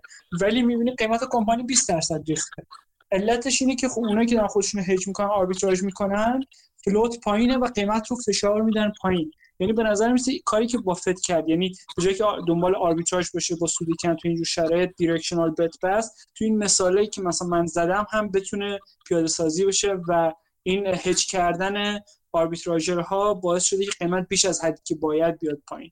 و خب میشه دیرکشنال بت بس به جای که آربیتراژ کرد. که نکته هم هست که تو گرین بلک هم تو اون کتاب استاک مارکت جینیس یو کن استاک مارکت جینیس همین میگه. میگه به جای که من هج کنم سود دو سه درصدی ببرم و اگه اکوزیشن انجام نشه ضرر مثلا 30 40 درصدی بکنم من این معامله رو نمی‌خوام. و دنبال این بود که این معامله رو دور بزنم. آره یه چیزی قبل بافت بافت اون یک معامله رو چون اون آدم خاص بود در مورد اون شرکت آره اینجوری بود. ولی تا اونجا که من یادم شاید اشتباه می‌کنم بازم. ولی تا اونجا که یادمه اصلا بافت یه جا میگه که بجز اینکه برای گرهم این کار انجام بده برای خودش هم همون جوری چیز می‌کرد که رسیدای شرکت رو می‌گرفت. چون می‌گفت یادم میاد سوار مترو می‌شد توی چیز توی نیویورک. از این ور می‌رفت اون ور می‌داد این کوپن چیزای شرکت رو رسیدای شرکت سهام شرکت رو اون گواهی سهام شرکت رو می‌برد شرکت کوپن چیز رو می‌گرفت اون یارو رسید کاکائو یا قهوه رو می‌گرفت می‌برد اونور میفروش میفروختش. خودش این کارو می‌کرد یا بعد از یه مدتی دیرکشنالش کرد یا در مورد یه معامله دیگه بود که دیرکشنال کرد تا اونجا که من یادمه. ولی باز ممکنه اشتباه کنم من. تو من یادم که مدام سوار مترو می‌شد هی از این می‌رفت اونور می‌گفت بلیت هم چند یه نیم دلاری یا 50 سنتی میخریدم بعد سود انقدی میبردم روش. می‌گفت هزینه من فقط همین بلیت متروم بودش که این ور می‌رفتم آره، دقیقا این کار رو می‌کرد برای گرهم این کار رو می‌کرد. حالا اینکه برای خودش هم این کار رو می‌کرد و الان دقیق یادم نیست ولی اینو مطمئنم که برای خودش دیرکشنال بت بسته بود. حالا شاید کنار اون دیرکشنال بتش آربیتراژ هم کرده بود. ولی به طور خاص اصلا اینو تو کتاب چون من اینو دو سه روز پیش دقیقا به چشم خورد اونجای کتاب بودم. میام شاید من اشتباه می‌کنم. دقیقا این استدلال رو می‌کرد که این آدمی که داره این کار رو می‌کنه آدم مثلا باهوشیه و اینکه به جز این دو تا چهار هم کرده بود دیده بود که این بخش از سهاما مثلا از بین بره کم بشه چقدر مثلا همون کوکو یا کافی بینز تو کمپانی میمونه و نسبت به تعداد شرایی که مونده هر شر چقدر مثلا بینز صاحب میشه. اینجوری حساب کرد بود دیرکشنال سود بیشتری میده و خب دیرکشنال بت بسته بود. آها. آره. میگم این این اینو من یادم که حالا این این این قسمتش رو من گونگ هست برام. یعنی تو خاطر میشم خیلی وقت پیش خوندم که کدومو برای کدوم که چون قشنگ این قسمت این که بلیت هزینه پول مترو و اینا رو قشنگ یادم بودش تو ذهنم بودش. ولی حالا جدای از این چیزا این این نکته جالبی است که چون بافت پولش از گراهام از اون partnership گراهام کمتر بودش به خاطر همه حتی همه net net ای گراهام رو هم چیز نمی‌کرد. همه همشون رو نمی‌خرید. از بینشون گزینش می‌کرد. چیزی که خود گراهام اغلب نمی‌کرد که مثلا می‌گفت با مدیریت شرکت کاری ندارم و یه کار کلا چیز می‌کرد یه کار quant ی انجام می‌داد بافت یه قدم می‌برد جلو و می‌گفت من نه یه خورده عمیق‌تر میشم ببینم تو این شرکت هایی که net net هستن سعی می‌کنم اون بهترا رو انتخاب کنم. یا اونایی که احتمال اینکه از net net بیان بیرون رو در واقع نگاه می‌کرد. اینم جالب بودش. یه چیزی هم که می‌خواستم بگم. الان ادامهش ربطش بدیم به این استدلالی که من کردم. این درسته به نظرتون که کمپانی که مثلا فلوتشون کم و آربیتراژ رو باعث شدن آره آره درسته. ولی ولی این که این چیز عجیبی که حالا اون عدد رو احتمالاً همینجوری برای مثال زدی. ولی واقعا 10 درصد شرکت یه چیزی رو کردن یه شرکت 10 درصدی خودشون رو خریدن بعد 20 درصد شرکت افتاده. فکر کنم این یکی از مثالهایی که می‌زنم یا معدنه است یا این چیز دقیقا عددش که بررسی می‌کردم دقیقا این اتفاق افتاد. مثلا میدم میزان درصدی که شرکت اومده پایین بیش از کمپانی بیش از market cap یه که قرار pay بدن. یعنی مثلا market cap به علاوه اون premium یه عددی میشه. این رو حساب می‌کنم مثلا 10 درصد کمپانیه یا مثلا 12 درصد کمپانی. ولی مثلا قیمت کمپانی 15 درصد ریخته به چیزش هم بستگی داره دیگه. به اینکه نوع financing معامله هم بستگی داره دیگه. اگر اون financing مثلا به هر طریق باعث میشه credit rating شرکت یا بیاد پایینتر یا شرکت در با خرید اون شرکت کوچیکتر بدهی هایی رو اسوم کنه و اون نسبت نسبت چی میگم بهش؟ دت به ایبیت داشت مثلا برعکس ایبیت دا به دتش پایین تر بیاد که در واقع ریسک شرکت بره پایین تر بره بالاتر ممکنه یک دلیلش هم اون باشه. ولی خب این این حرفی که تو می‌زنی منطقی هست. از این نظر که بله چون خیلی ریسک آربیتراژ انجام میدن و میان هج می‌کنن در واقع سهام شرکت خود شرکت اکوایرر یا خریدار رو مصنوعی میفرستن پایین حداقل برای تا زمان چیز تا زمان بسته شدن معامله میفرستن پایین. این این هستش که شما ببینید این معامله این معامله می‌تونه معامله خوبی باشه. یعنی وقتی معامله بسته شد تمام شد در طول یک سال دو سال آینده که نشون بده خودش رو شما ببینید که قیمت شرکت بره بالاتر. اگر همراه با اینسایدر باینگ باشه یعنی خود داخلی شرکت شروع کنن خریدن خود سهام شرکت اون وقت اتفاق خیلی خیلی هیجان انگیزتریه اینو چک کنی بعد نیستش. چک کردی؟ اینسایدرها رو نه هنوز چک نکردم. یه, یه دو تا اسپیناف پیدا کردم که اینسایدرها دارن می‌خرن. قیمتش این دوباره situation Greenblatt ه که spin-off کوچیک اندازش و به نظر می‌رسه یه عده دارن dump ش می‌کنن. صرفا مستقل از اینکه کمپانی چی باشه. چون یه سهام گیرشون اومده دارن ردش می‌کنن. چون نمی‌خوان همچین چیزی رو قیمت مثلا اومده پایین تر و خود insider ها شروع کردن خریدن. البته حالا اگر, رو... اگر یه چیزی هست اگر خیلی وقت اینجوری که inside insider ها می‌خرن چون می‌خوان برن جداشن برن اصلا مدیریت اون شرکت رو به عهده بگیرن. یعنی می‌خوان سهم ownership خودشون رو از اون شرکت spin off شده spin out شده از اون چیز کنن از اون بیشتر کنن. اینو به عنوان بد نمیگم به عنوان خوب میگم. یعنی آماده میشن که بره جدا بشن و برن تو اون شرکت کار کنن. اینو اینو نگاه باید نگاه کنید تو spin با هم تو همون Greenblatt هم میگه. باید نگاه کنید ببینید چه خود چیز چیه؟ یه, یه وقتی یک شرکت spin off شده مقداری از بدهی های شرکت اصلی رو assume می‌کنه. یعنی میره زیر میره زیر دین اونا. این رو هم ببین چه جوری. این نکته مهمیه تو اسپیناتا یا اسپینافا آره باید جزئیات رو چک بکنم. ولی خب کلا تو کتاب گرین بلد آماری که می‌داد این بود که شما اونایی که اسپیناف شدن اونا رو بخرین مستقل از اینکه چه کیفیتی داره. با این وجود مارکت رو بیت می‌کنه. یه چیزی هم راجع به زمان بندیشون یادم می‌گفت. یک سال بذارید بعد بخرید. یعنی از همون اول نخرید. بسته به نوعش داره. یعنی بسته به نوع چیزش داره. بسته به نوع مکانیزم جدا شدن دو تا شرکت داره. آره به نظر می‌رسه کار مشابه ای رو جنرال الکتریک دارن انجام میده دیگه چون دت زیادی داره می‌خواد از شر دتش خلاص بشه بعد آره. به جایی که مشتری پرایوت پیدا بکنین کمپانیا رو مثلا بهشون بفروشین سابسیدیری ها رو اومده گفتی می‌کنم میشه کمپانی مستقل بدهی من می‌ذارم رو دوشش میگم برو به سلامت بازارم خوبه آره. و خوبی میده و خب اینجوری جنرال الکتریک مثلا همه مشکلات حل می‌کنه جنرال الکتریک آی بی ام اینا دارن این دارن خوب میشن. اینا شرکتی که زیاد گنده شدن و چیزای چیز دارن. مثلا جنرال الکتریک خیلی متنوع هست. مثل conglomerate میمونه مثل یه هولدینگ میمونه. و یه چیز جالب حالا بعدی سلام بگم. همین الان چیز کردم. یکی از اسپینات ها اسپیناف که من مدت ها پیش توش, توش بودم و در واقع چیز کردم اسپیناف یه شرکتی بودش که از هانیول داشت جدا می‌شد. و چیزی که تو تو مدارک اسپیناف اینجوری اومده بود که مثلا بدهی شرکت این ظاهرش اینجوری بود که بدهی هانیول اینقدر از بدهی هانیول میره روی دوش اون شرکت که داره جدا میشه خب؟ و خیلی بابت این شرکت دام کنه این شرکت خیلی بدهی داره. این شرکتی که داره چیز می‌کنه داره جدا میشه ازش. اسمش چی بود؟ یه شرکت یه شرکت چیز بود یه شرکت نوکلیر بودش در واقع رفت برای کار نظامی را خیلی وقت پیش بود مثلا 5 5 سال 6 سال پیش بود. این چیز بود شاید 5 سال پیش هم نبود. نمی‌دونم. نه جدیدتر از 5 سال پیش کار ندارم. این این نکته که می‌خوام بگم این اینش جالبه.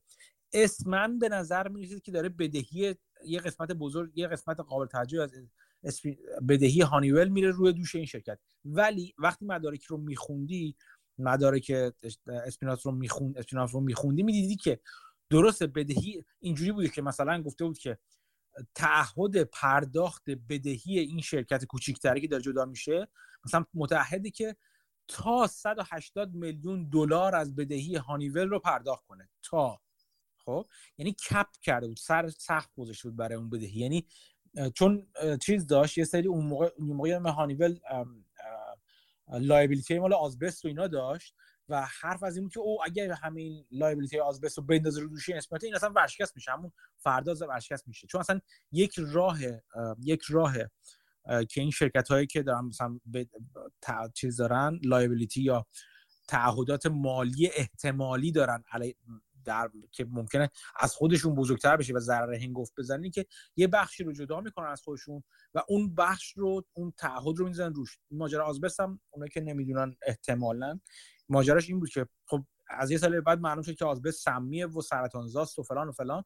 خیلی از شرکت خیلی شروع کردن مشتریان شرکت ها شروع کردن از شرکت ها شکایت کردن. اونایی که محصولاتی داشتن که توش آزبست به کار رفته بود. و میزان این شکایت ها انقدر زیاد بود و دادگاه هم به نفع اینا رأی می‌داد که خب این شرکت ورشکست می‌شدن اصلا. و آقا نداریم نه دستش می‌برن بالا ما نداریم. بیا اصلا شرکت رو هر چی از دار ندار لیکویدیتش کن هر چی از بده بین ما دیگه نمی‌تونیم کار کنیم. خب؟ خیلی از شرکت ها liquidate شدن. خیلی از شرکت ها برای اینکه جلوی این liquidate شدن رو بگیرن اومدن اینجوری کردن. خیلی خوب. مثلا من شرکتی دارم که یکی از محصولاتم مثلا سفالای سقف که توش آزبست به کار رفت. یا لوله های آزبست می‌سازم میام میگن که مثلا من لوله می‌سازم نمی‌دونم در پنجره همه چی می‌سازم. لوله ها آزبستی بوده. میام جدا می‌کنم میگم بخش لوله سازی میگه شرکت جداست و همه تعهدات آزبستم چون مال این لوله سازی اون مال اونه. برو کنار به من مربوط نیستش که دیگه چه بلای سر اون میاد. اینو اسپیناتش می‌کنم. بعدا اگه اون چیزا هم بریزن سرش شکایت کنندگان هم بریزن سرش و در واقع ورشکستش کنن خب من خودم این و باقی میمونم دیگه. این معامله هانیور همچین اسپینات یا اسپیناف این شرکت همچین قیافه ای داشت. ولی در واقع این نبود. یعنی تو جزئیاتش وقتی می‌خونی میدی نه. درست می‌گفت درست تعهدات مثلا آزبست مثلا مال مال این شرکتی میشه. ولی تا سقف داره. تا سقف 180 میلیون دلار. شما اگه می اومدین اون وقت این سهام شرکت به شدت افتاد. یه جوری معامله شد اون اول که حتما ورشکست میشه. به خاطر اینکه خب چیز بود دیگه چی میگم بهش؟ یه تعهد خیلی بزرگ و اگه شرکت می‌رفت بالاتر از کل شرکت می‌زد بالا. شرکت ورشکست می‌شد. ولی ماجرا این بود که این تا 180 تا شو می‌داد بقیه‌اش خود هانیول همچنان باید می‌داد مثلا. و اگه می‌بینید قیمت معامله شدن این شرکت رو می‌دیدین که یه جوری داره معامله که انگار حتما داره ورشکست میشه. در حالی که می‌گفتین خیلی خب آقا جان اصلا ما می‌گفتیم این 180 میلیون دلاری که باید بده رو حتما باید بده. یه بدهی انقدر می‌ذاریم به پای شرکت. خب بعد میایم ارزش گذاریش می‌کنیم و می‌دیدین او خیلی بیشتر میارزه. و این جزء سهام بود که یهو پرواز کرد. اسپیشال سیچویشن ها همیشه همیشه همیشه خیلی جذاب هستن. خیلی جذاب هستن. اتفاقا من دوباره شروع کردم بعد از مدت ها دوباره این چند تا ویدیوی باقی مانده از کلاس special ارزش گذاری و special situation هر دو با هم دیگه هستش. Greenblatt تو کلمبیا رو دارم می‌بینم که توی یوتیوب هستش. بسیار بسیار کلاس جذابیه. یه مجموعه 300 صفحه‌ای هم class note های Greenblatt هستش که هست تو اینترنت. اگر پیدا نکردید بگید من براتون بذارم. اون رو من خودم تا نخوندم جسته و گریخته یه بخشایشو خوندم. ولی اونم هست اگه کسایی که به special situation علاقه مند هستن اون نوت برداری یادداشت های کلاس Greenblatt هم هستش که بسیار بسیار جالب هستش خلاصه. مرسی از اگه این لینک این ویدیوها رو بذارین و این فایل رو ممنون میشه من یه سری ویدیو از Greenblatt دیدم یه سری کلاس داشت. ولی ویدیو وسطش صداش قطع می‌شد یا کیفیتش خیلی پایین بود همونه سخت همونه, همونه که هست. یعنی-, یعنی اونقدر مثلا خش خش می‌کرد یا هی صداش مثلا یا 20 تا صدا نداشت 5 تا صدا داشت. اصلا اونایی که خودم نگاه می‌کنم می‌ذارم می‌ذارم لینکشو. OK.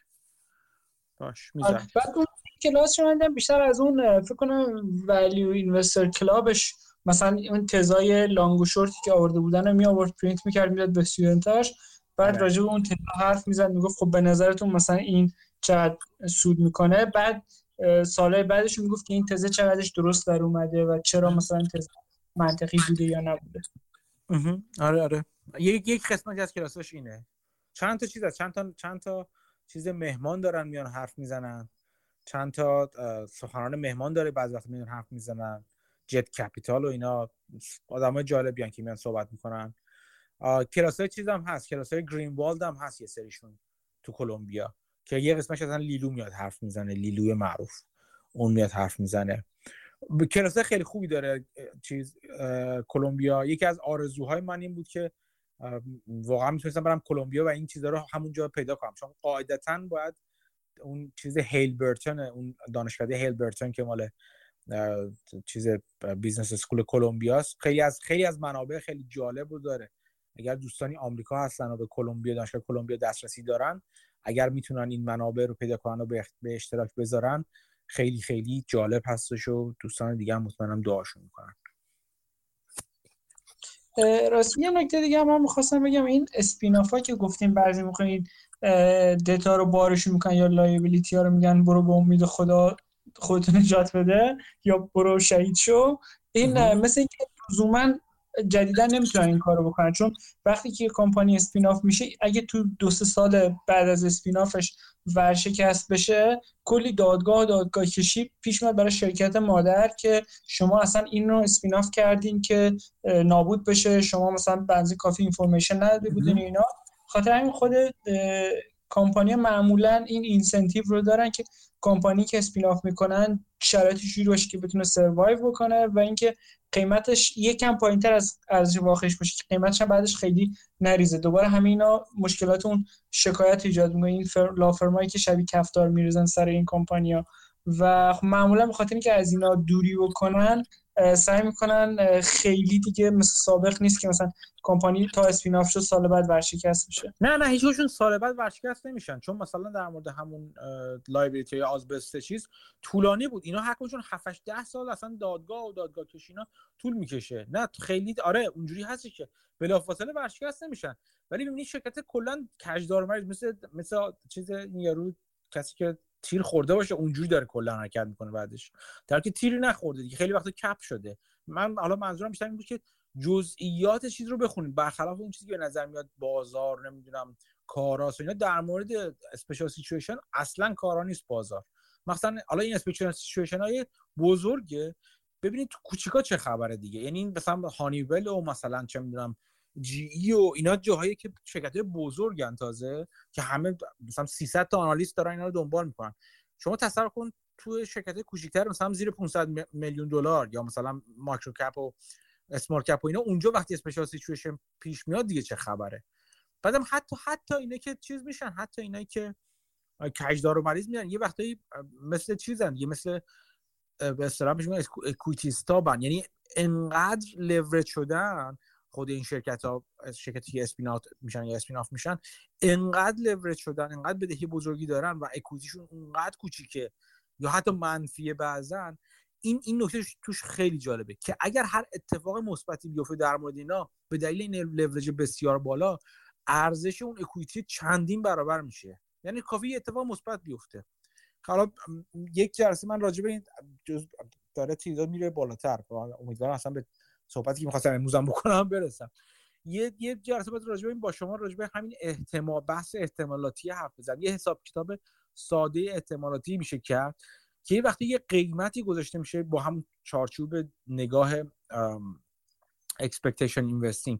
وقتی نگاه می‌کنیم می‌بینی یک قیمتی داره روی سهام گذاشته میشه که انگار مثلا مثلا میگم توی مثلا توی پنج توی ده سال آینده امکان نداره این شرکت.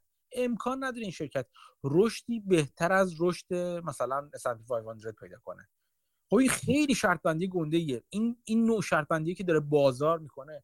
شما اگر درست ترجمهشون کنید و بفهمید که چه شرط بندی عجیب غریبی داره می‌کنه و آلترناتیو شما به عنوان یه سرمایه گذار برای سر... همون چیز آلترناتیو سرمایه گذاری شما.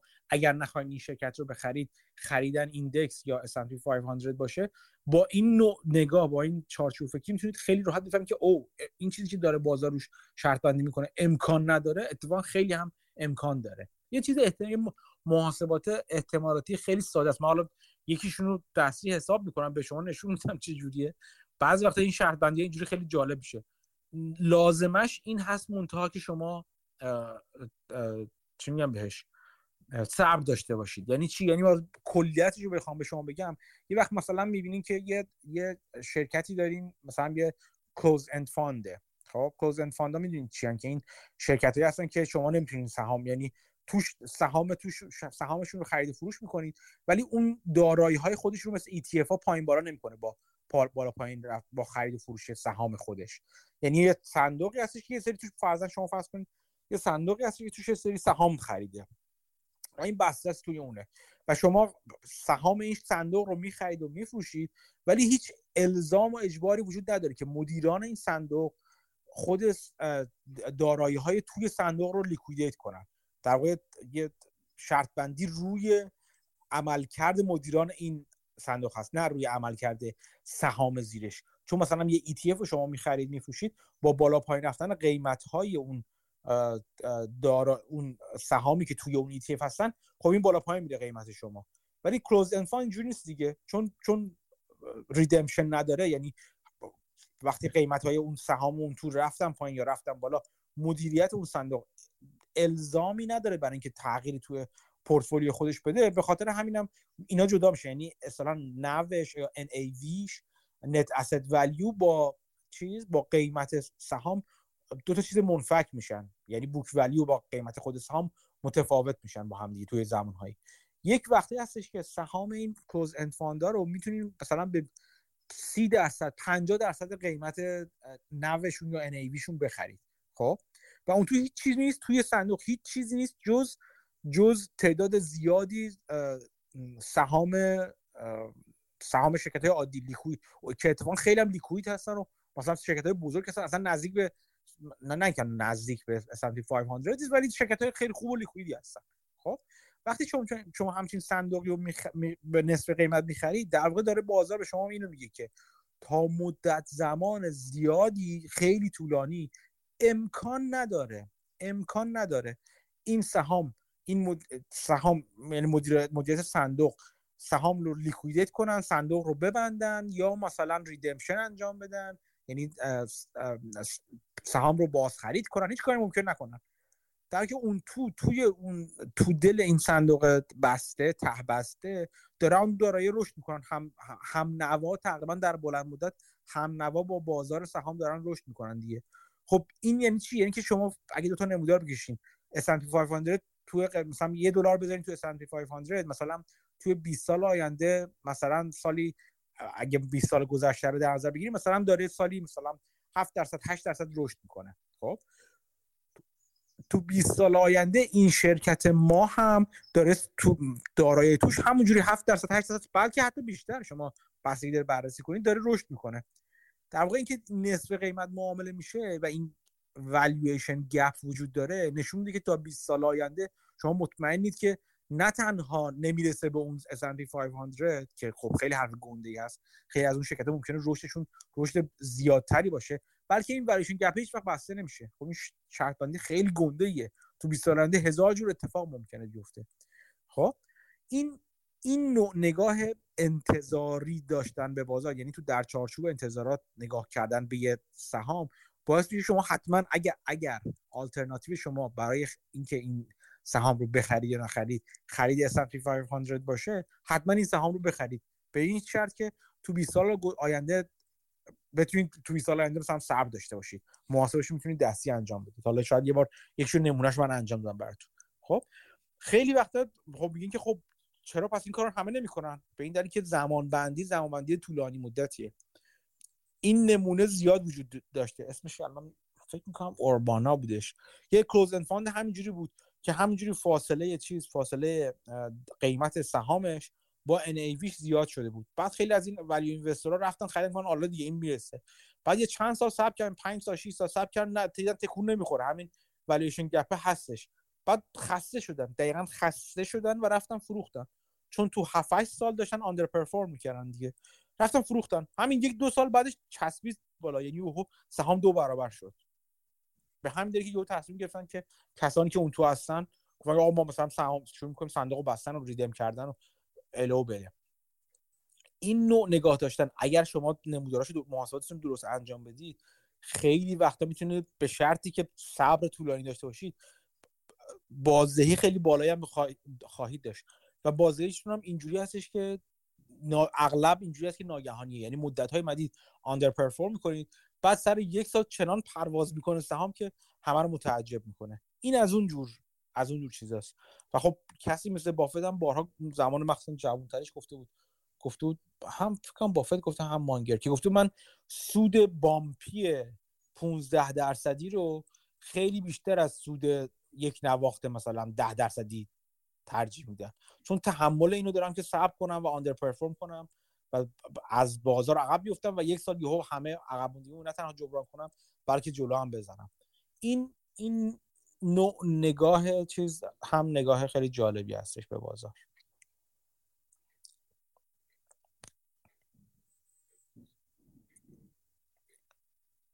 خب دیگه سوالی؟ صحبتی؟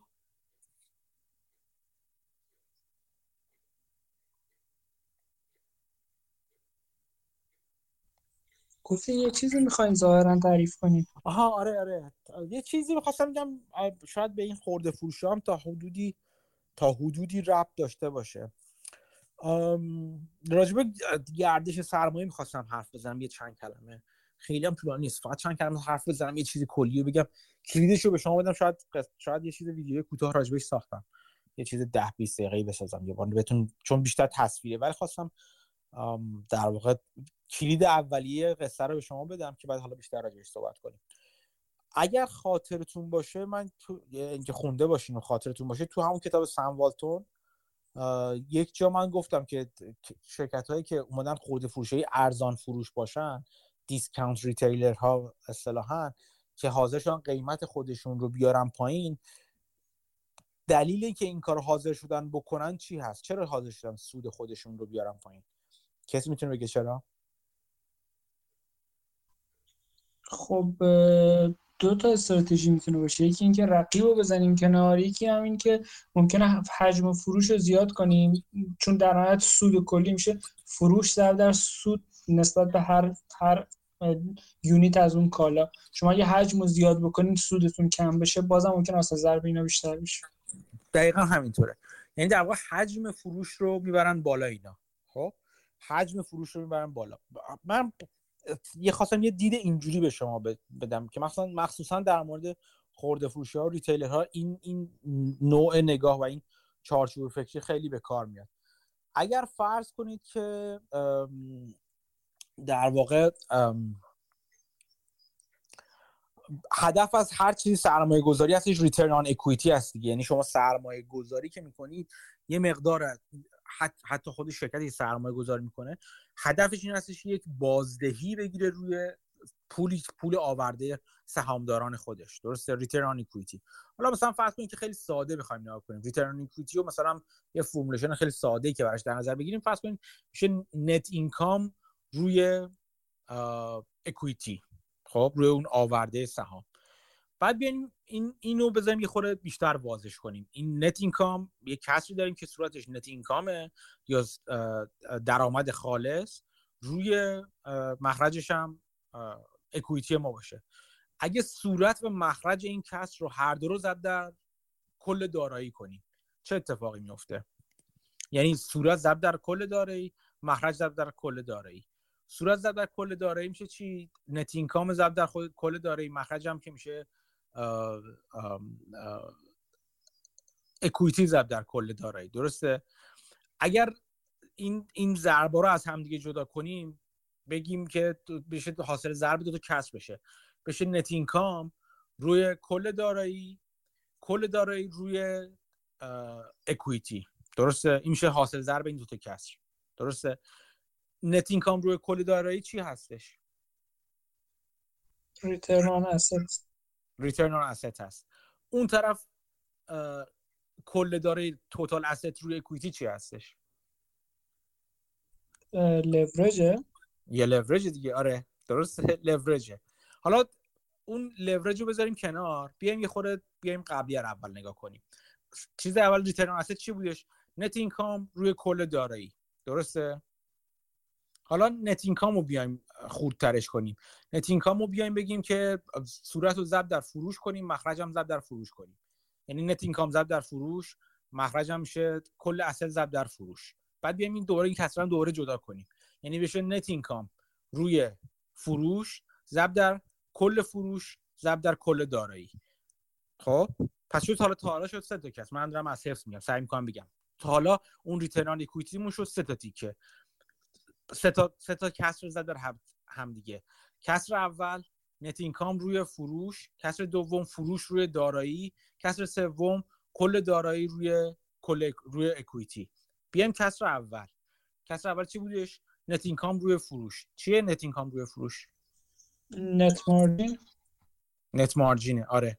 کسر دوم چی هستش؟ sale روی asset میشه آره. asset turnover بهش میگن میشه asset turnover سومی هم که فعلا در آوردیم که میشه لورج درسته؟ این فرمول سه بخشی اصطلاحا میگن three component DuPont analysis خب حالا بیایم یه خورده یه خورده نگاه کنیم. پس میگه که هر return return on equity ما یعنی هدف ما بازدهی رو سرمایه گذاری ما بازدهی روی equity ما سه تا مولفه داره. یه مولفش میشه net margin ما. یه مولفش میشه asset turnover ما که حالا به این بیشتر می‌رسیم. یه مولفش میشه لورج ما که asset روی equity ما بودش. بیایم روی دومی که asset turnover باشه. این asset turnover چی میگه؟ میگه کل فروش روی asset درسته؟ کل فروش رو این معنی چی هستش؟ اصلا ترنوور یعنی چی؟ یعنی به ازای مثلا یه واحد استی که دارین فرض کنید 100 میلیون اسست دارین چقدر می‌تونین محصول بفروشین؟ با خب این نسبت چی بیشتر باشه یعنی اینکه مثلا یه مغازه انگار فروشش که بیشتر بشه این نسبت بیشتر میشه. احسنت در واقع فروش یه فروش مقدار فروش یه کسب و کار یا شرکت رو تقسیم بر کل دارایی شرکت می‌کنیم. چندین جور میشه به این نگاه کرد. یکی اینکه نشون میده به ازای هر دلار سرمایه گذاری که ما دارایی خریدیم برای شرکتمون سالیانه چقدر داریم ازش پول در میاریم. شما یه بقالی خریدین یه آرم جنس ریختین روش. چقدر درآمد داره برای شما؟ هرچی این درآمد بیشتر بشه خب شما هدفتون این است که این درآمد بیشتر بشه دیگه. اصطلاحا مثل این که اگر مغازه شما فرض کنین بقالی شما رو بیایم همش رو بگیریم. تو مثلا تو retail خیلی اینجوری هستش دیگه. بیایم همه داراییمون رو تقریبا همه دارایی بگیم جنسه که تو مغازه ریختیم. در واقع اینکه میگه این جنسه که ریختین تو چند بار میفروشیش در سال؟ درسته؟ هر چند بار که در سال بفروشیش این نشون میده که خب تندتون جنس میفروشی. کاری که اون retailer های discount دارن انجام میدن این turnover asset رو می‌برن بالا. نگاه کردن به turnover asset خیلی خوبه تو شرکت ها تو بعضی از شرکت ها مخصوصا. تو شرکت retailer یعنی شما وقتی retailer رو دارین بررسی می‌کنید حالا هر جور ممکنه ظاهرا retailer نباشه ولی مدل کسب و کار مدل کسب و کار retailer باشه. نگاه کردن به turnover asset خیلی مهم میشه. اینکه چقدر داره شما داراییاتون رو اصطلاحا میچرخونید اگر بخواید دقت کنید خیلی وقت ممکنه بخواید اینجوری نگاه کنید. میگه خب من ساختمون و اینا که برام مهم نیست اینا که 100 سال پیش خریدن. برای من مهمه که inventory من چقدر میچرخه. بازم من می‌خواستم تاکید کنم روی turnover. turnover inventory رو بگم نگاه کنیم که چقدر چقدر داره میچرخه. این رو اینو خوب نگاه کنید. یعنی می‌خوام بگم که با با تقسیم کردن return equity به سه تا مؤلفه شما خیلی راحت متوجه میشید که چرا turnover بالا به درد شما می‌خوره. کسانی که به این turnover بالا نگاه کردن حاضر شدن سود رو بیارن پایین. چون دیدن وقتی ما حاشیه سود رو میاریم پایین ترنوورم رو می‌تونیم به شدت ببریم بالا. نه اینکه خود به خود می‌بره بالا به این دلیل. بلکه این مشتری رو تشویق می‌کنه که بیشتر بیاد خرید کنه. و من هی یه جنس و با یه تومن با یه تومن مثلا یه با ده درصد سود رو هی بیشتر و بیشتر و بیشتر و بیشتر میفروشمش. خب این درصدهای سود هی جمع میشن رو هم دیگه. درسته؟ در انتها. این ترنوور رو بهش نگاه کنید. بعض وقت میان این ترنوور رو تقریبا 365 می‌کنن این عدد رو. که مثلا میگن که ما چند بار در سال کل اینونتوریمون رو کل اسستمون رو میچرخونیم مثلا. اینا اینا همه چیزای مختلفی با چیزای مختلفی هستش که توی ترنوور گردش سرمایه ما گردش دارایی ما به درد بخور هست. برگردیم سراغ همون معلفه اول. چی بود مؤلفه اول؟ کی یادشه؟ net margin net margin net margin که چی بود در واقع؟ net income تقسیم sale net income تقسیم بر sale باشه. خب؟ حالا بیاین دوباره یه بار دیگه تقسیم کنیم. صورت و مخرج کسر رو بکنیم earning before interest and tax. خب؟ یعنی EBIT صورت رو ضرب در EBIT کنیم مخرج اون کسر رو ضرب در EBIT کنیم. net income net margin رو. بعد دوباره بیایم اونم مثل همین دو تا کسر را دو تیکش کنیم. چه اتفاقی میفته میشه net income تقسیم بر EBIT EBIT تقسیم بر sales. net income تقسیم بر EBIT چی میشه؟ باید یعنی بحث اینترست و تکس دیگه یعنی این نمی‌دونم اسمش چیه نمی‌دونم. خب اون ورشه چی میگیم؟ ای بیت رو اون میشه گروس مارجین مثلا شاید. آره آفرین میشه گروس مارجین دقیقا. خب پس شد گروس مارجین اون اولیه. حالا بریم دو سراغ دومیه. پس همینجا معلوم شد چرا گروس مارجین مهم هست. گروس مارجین نبود. ایبیت تقسیم بر سیلز چرا؟ ایبیت تقسیم بر سیلز میشه گروس مارجین درسته. خب، بیایم سراغ اولی. آره بیایم سراغ اولی دوباره. اولیه رو بگیم ایبیت رو حالا تقسیم بر ایبیت دی کنیم فرض کنیم. خب یعنی earning before in بذار بیایم اینجوری کنیم. earning in for earning before interest کنیم. هم صورت هم مخرج. چه اتفاقی میفته یه خورده سخت. حالا تصویر سازی تو ذهنتون ولی سعی کنید انجام بدید چی میشه؟ بحث درآمد قبل و بعد tax دیگه نسبت اینه. یعنی یه جوری انگار tax rate هم نشون میده. احسنت. اصطلاحا به اون به اون کسری که به وجود میاد بهش میگن tax burden. اینکه چقدر از درآمد ما چقدر از سود ما میره بابت tax. بعد دوباره اگه بیایم دوباره دوباره دو تیکش کنیم و یه تیکه چیز رو هم interest رو اول ازش بکشیم بیرون بعد tax رو بکشیم بیرون. اصطلاحا میشه یکیشون میشه interest burden یکیشون میشه tax burden اون یکی هم که می‌شد gross margin با اون چیزایی که اون ته گذاشتیم یعنی با turnover و با لورج با هم دیگه کلا میشه 5 تا مؤلفه. به این حاصل ضرب 5 تا کسر در هم دیگه اصطلاحا میگن 5 component DuPont analysis. این این نوع نگاه کردن به return on equity به درد بخور هستش. این چارچوب فکری نگاه به return equity ریترن آن کویتی خیلی به درد بخور هستش. فکر می‌کنم دهه 20 بود اگر اشتباه نکنم که یه توی شرکت شیمیایی دوپانت اولین بار این این در واقع نگاه به ریترن اکویتی انجام شد. و برای اینکه بفهمم که خب کجای کار ما اشکال داره کجا را چجوری دستکاری کنیم. همون همون چیزی که داشتیم توی چیز می‌گفتیم توی بحث با ابوالفضل صحبت می‌کردیم که معلفه ها متغیرهای خودمون رو پیدا کنیم دیگه. متغیرهای اون ماد... چیزی که می‌خوایم بهینش کنیم من پیدا کنیم. معلفه های بهینه سازی بازدهی سرمایه گذاری اینجوری ما در آوردیم. بعد میاد حالا اینکه سر هر کدوم از اینها رو ما چجوری بالا ببریم چجوری مکزیمایز کنیم میشه سوالی که هر فاینانشال در واقع officer یا هر سرمایه گذاری باید بهش فکر کنه. هر سرمایه گذاری activist ی باید بهش فکر کنه. چون تهش هر سرمایه گذار activist عملا باید یکی از اینا رو دستکاری کنه یا بعضی وقتا چند تا از اینا رو بخواد دستکاری کنه وقتی بخواد بیاد توی شرکت. هر مدیر عاملی اینکه سود سرمایه گذار سهامداران خوش ماکسیموم کنه باید چند تا یکی یا چند تا از اینا رو دستکاری کنه. به این این این نوع نگاه مؤلفه‌ای به چارچوب این چارچوب فکری مؤلفه‌ای به بازگشت بازدهی سرمایه گذاری رو خوب بهش فکر کنید. من سعی می‌کنم یه, یه مثال عددی رو شاید ویدیویی بسازم. کوچیک مثلا عدد 4 5 دقیقه. و به شما نشون بدم چه جوری و تو چه صنایعی هر کدوم از این مؤلفه ها رو چه جوری بهش کرد. همین چیز 5 کامپوننت دوپانت انالیسیس رو هم شما بگیرید. کلی ویدیو تو یوتیوب هستش که می‌تونید برید نگاه کنید. کلی مقاله مختلف هست که می‌تونید برید نگاه کنید و راجبش در واقع بیشتر یاد بگیرید. این این چیزی بود که خواستم این هفته فقط کلیدش رو به شما بدم که حالا شاید هفته های دیگه بیشتر راجعش حرف زدیم یا وقتی خواستم بهش اشاره کنم در واقع اشاره کنم بهش و بگم که دوپانت انالیسیس رو یاد یادتون بیارید این مؤلفه فلانش رو فلان شرکت داره دستکاری می‌کنه یا شما به عنوان سرمایه‌گذار فکر می‌کنید که شرکت داره دستکاری می‌کنه تا در واقع به نتیجه بهتری ختم بشه. یه خورده سخت بود فقط صوتی گفتن ولی فکر می‌کنم که چیز مفیدی خواهد بود براتون. یه سوال برای من پیش اومد. یکی از این کسرا به اینترست رب داره که گفتیم اینترست بردن یکیش هست لورج که اسست آره. به اکویتیه این دوتا با هم رابطه دارن. خیلی یعنی خیلی از این چیزا انگار به نظر مستقل می‌رسن که اصلا مثلا آدم می‌تونه بگه خب اینا مثلا من چه می‌دونم تکسمو من کم بکنم این کم میشه. یا مثلا فروشمو زیاد کنم این زیاد میشه. ولی این لورجه و اون اینترست بردنه به نظر میسه با هم کرولیتدن یعنی شما لورج ببری بالا مثلا اون عدد زیاد بشه این اینترست بردن باعث میشه که اضافه بشه. یعنی اون کسر کوچیک‌تر میشه.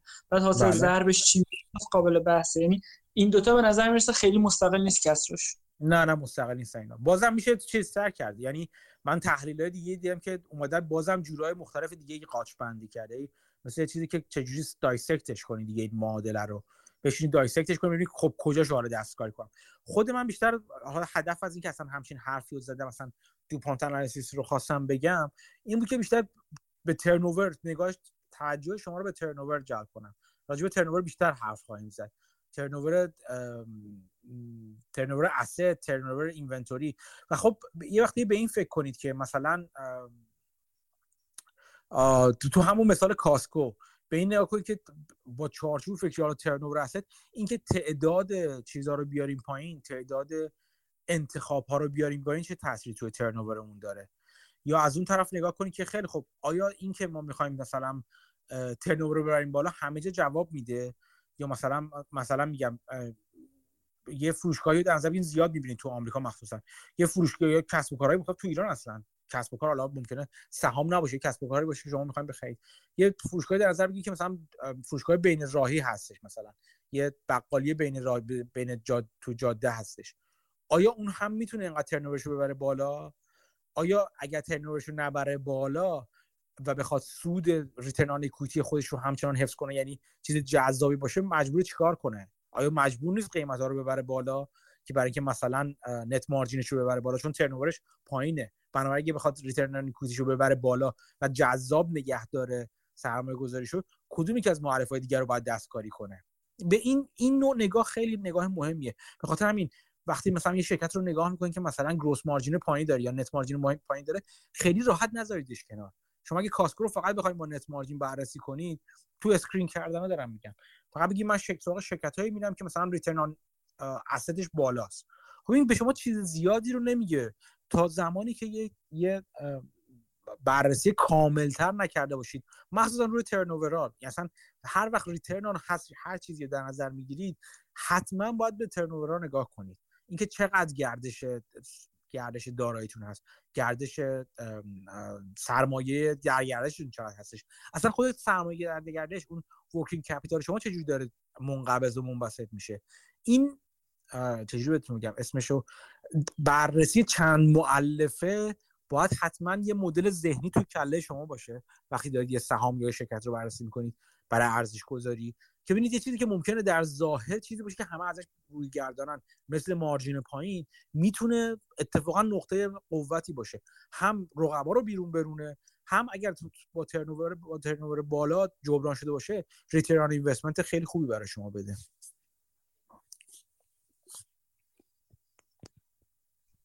یه مثال از اینی که می‌زنید تو هم کتاب Snowball راجب Furniture Mart می نویسه نویسنده که میگه که این میسیز بی کارش این بود که خب قیمت ها رو بیاره پایین فروش رو ببره بالا.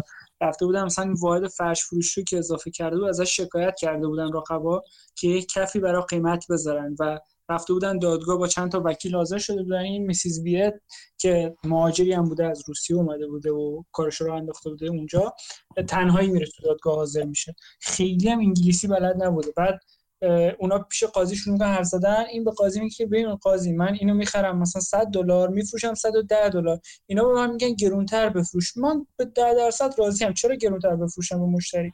خلاصه بعد 45 دقیقه دادگاه جمع میشه قاضی میگه جمع کنیم.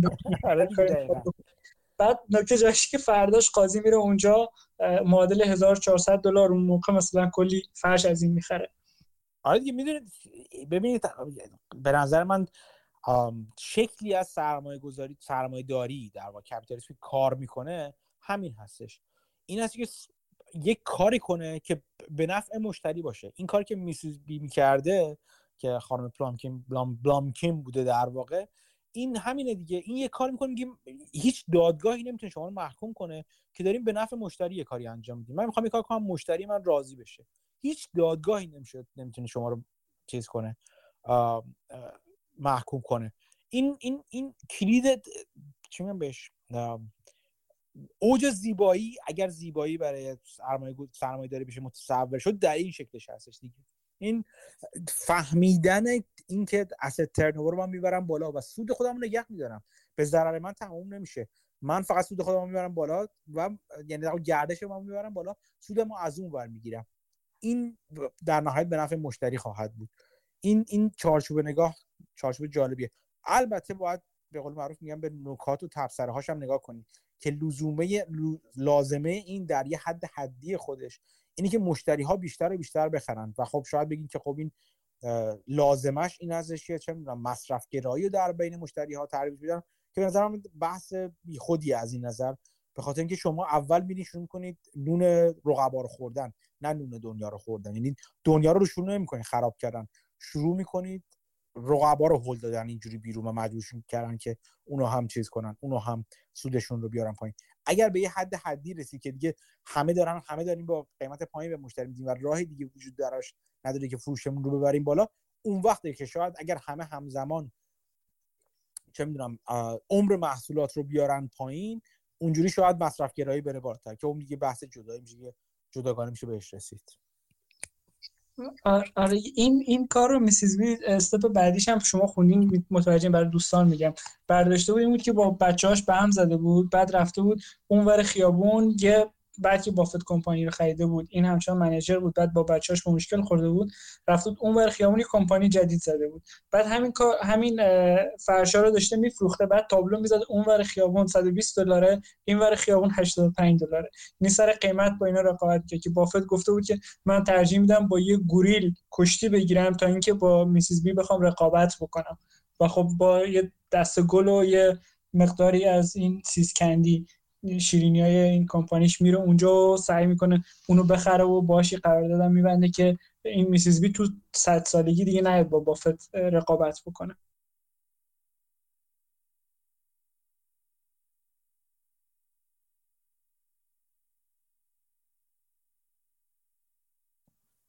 ببخشید صدای من صدای من قطع بود میوت کردم. میگم میگم اگر این میسیز بی رو دوست دارید ببینید توی یوتیوب می‌تونید ویدیوهاش رو ببینید هست بعضن که یه پیرزنی که روی صندلی چرخدار صندلی از این چرخدار موتوریا میره این ورانور تو فروشگاهش رو در واقع امر می‌کنه و میفروشه و غیره و غیره داستانش زندگیش بسیار داستان جذابی این آدم. و فکر کن تو 104 سال گینا در واقع داشت کار می‌کرد. 104 هم چیزی. بازنشسته شد و یک سال بعد یا دو سال بعدش فوت کرد. بافت تا مدت ها میگفتش اگه ببین به این دلیلی که من بازنشسته نمیشم چون اگه بازنشسته بشم به زودی فوت می‌کنم بعدش. اینه که من حالا حالا بازنشسته بشو نیستم. آره حالا از اهدافش اینه که رکورد میسیز بی رو بشکنه و از اون بیشتر عمر کنه. هم ببینیم می‌کنه یا نمی‌کنه. خب دیگه دوستان صحبتی سوالی؟ چه کتاب جدیدی خوندین اگر خوندین؟ سلام متی جان. سلام. من یه چیزی می‌خواستم بگم. من یه مقاله خوندم همین یکی دو روز پیش. یه مقایسه بود بین خود برکشایر رو یعنی نظر ریترن برکشایر رو با اسمپی مقایسه کرده بود. برای من خیلی جالب بود که توی یعنی اگه بر نمیگشت یعنی تو مقاله هم اینجوری بود که اگه برگردیم به سال مثلا 2000 برکشایر میاد اسمپی رو بیت می‌کنه. ولی اون جلوتر اگه مبنامون رو قرار بدیم سال بعدش برکشایر همیشه زیر اسمپی بوده. و خب این مسئله یه نکته ای رو داره که همونجوری که خود حالا برای من اینجوری بود که حالا همونجوری که خود بافتم میگه که برای اینوستورهای مثلا تازه کار یا کسایی که بی تجربه مثل ما اگه بخوان اینوست بکنن خود مثلا ETF های مثل SPY خیلی شاید مثلا گزینه خوبی باشه. حالا یه صحبتی دنبال این بودم که الان قسمت تیل هیجش یه سری مقاله هم قبلا صحبت کرده بودیم. اگه نمی‌دونم حالا قدیما توی گروه بود و یه بارم صحبت کردیم روش. ولی می‌خواستم نظر خودت هم بپرسم و دوستانم روی این نظری دارم بگن. اینکه چقدر به نظرتون این مسئله می‌تونه مثلا یه کسی بیاد همون کاری که تقریبا اسپیتسناگل می‌کنه رو بتونه در اشل خیلی کوچیکتر انجام بده و خب بتونه بازده‌های بازده‌های خوبی بگیره. حداقل میگم market رو beat بکنه. اسپیتسناگل هم market رو هر سال beat نمی‌کنه ها. نه درسته متوجهم. دقیقا منتظر میمونه. آره. کلا میمونه که می‌کنه بعد بعد یهو آره. اگه اتفاق چیزی بیفته اون وقته که مارکت رو بیت می‌کنه. نه ببین نکتهش یه چیز خب اصلا منیج کردن یه دونه پول گنده با یه پول کوچیک خیلی فرق می‌کنه. یعنی شما کاری ممکنه اون مثلا استراتژیشو بیاد با مثلا دارم میگم چند ده میلیون دلار بتونه یه جوره یه کار بکنه رو همون استراتژی.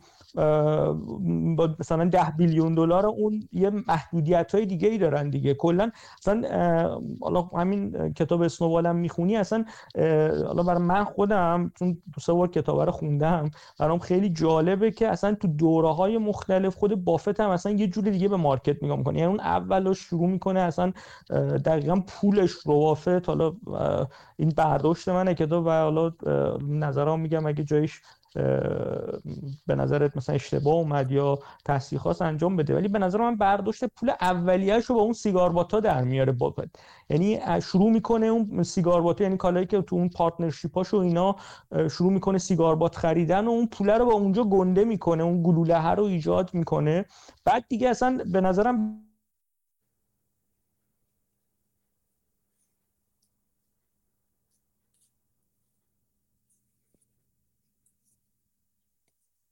من صدای تو رو ندارم عباس. قطع شد صدات.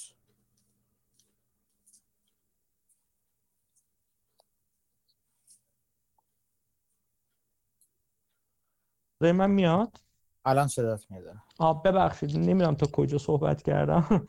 ولی خدمت عرض میگم من داشتم در مورد این صحبت می‌کنم بله؟ اونجا گفتین که cigar butt اوایل میخریده. آره من به نظرم بافت هم اصلا تو, تو قسمت های مختلف دیدش نسبت به investing خیلی متفاوت بوده. اون اوایلی که می‌خواسته پول جمع کنه cigar butt میخریده partnership زده پول جمع کرده بعد دیگه به این نتیجه رسیده که اصلا partnership دردسر داره. شما باید به آدما در مورد استراتژی که قبولش داری و فلان و اینا بیای جواب پس بدی. اصلا اومده partnership رو بسته بعد رفته مثلا برشا رو خریده و تبدیلش کرده به یه خدمت شما عرض بکنم.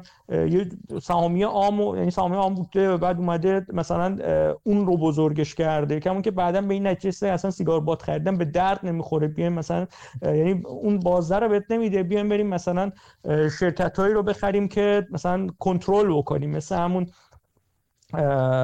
دمستر میلو خریده و اینا که البته حالا تو کتابم به نظر من خیلی جا خب شانس هم باش یار بوده دیگه. مثلا تو همون ماجرای دمستر میل اگر مثلا دارم میگم خودش هم میگه میگه اگه من نمیکشیدم خودم رو بیرون اصلا الان بافت نبودم. به خاطر اینکه حالا بعدا همون هری بران میاد مسئله رو جمعش می‌کنه و حالا یه آدم خیلی تو چیزاش هم هست که آدم بسیار خشنی بوده به اصطلاح و آدم مثلا بیرحمی بوده و جلو همه وای میسته جنگنده ای بوده یعنی بسیار قاطع بوده. اون هری باتل.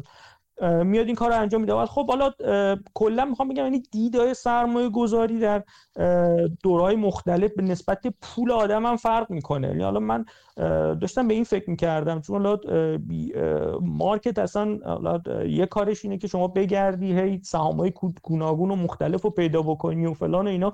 ولی بازم هیچ تضمینی وجود نداره که کسی مارکت رو میت یعنی بیت کنه. ولی این استراتژی خب شما مثلا بیاید دقیقا هم همینه دیگه. الان مثلا میگم 20 سال خود بشار اسمپی رو نتونسته یعنی برنگری به 2000 که اون ریزش ریزش های مثلا سال 2000 نتو چی با دات بابلای دات کام نبود هنوز به اونجا برنگردی بافت بیت نمی‌کنه مارکت رو. با اینکه برکشار یه کمپانیه که همه معتقدن خب بالا بافت بالا سرش مدیریت خیلی خوبی داره و اصلا این کمپانیایی که داره دونه به دونه نگاه من یه چیزی بگم من یه چیزی بگم چون اینو بگم بریم سراغ در چند تا سال با هم مطرح کردیم. اولا چند تا چند تا نکته رو نباید فراموش کرد. یکی اینکه اینکه این که میگیم اگر سال 2000 نبود خب چیزی بی معنی سال 2000 خواهد بود سال 2008 خواهد بود. همینجوری می‌خوام بگم بحر... چیزی که بحران های اقتصادی که فرصت ایجاد کنن برای اینکه کسی مثل بافت توشون سهام بخره یا دارایی بخره هست بودن هستن و خواهند بود. نمیشه بگیم اگر نباشه. خود خود استراتژی Spitznagel یا barbell portfolio یا هر چی اسمشو بذاریم اون هم روی حساب همین شکست ها و این ریزش های بازار هستش که اصلا چیده شده. چون با قطعیت میگه این با بازارها خواهند ریخت. باز روی, چر... روی چرخه ای بودن بازار داره نگاه می‌کنه دیگه. برای من نباید بگیم که اگر اونجا نبود چه اتفاقی میافتاد. 2000 حتما می بود. 2008 حتما می بود. نه اینکه نشه ازش جلوگیری کرد نه ولی طبیعت چرخه ای بودن بازار طبیعت چرخه ای بودن آدمیزاد اینجوری هستش که بازار رو چرخه ای می‌کنه. این یک نکته. نکته بعدی اینه که اینکه بگیم مثلا سهام یه شرکت S&P 500 رو بیت نکرده لزوما ربطی به این نداره که توی اون شرکت چی میگذره.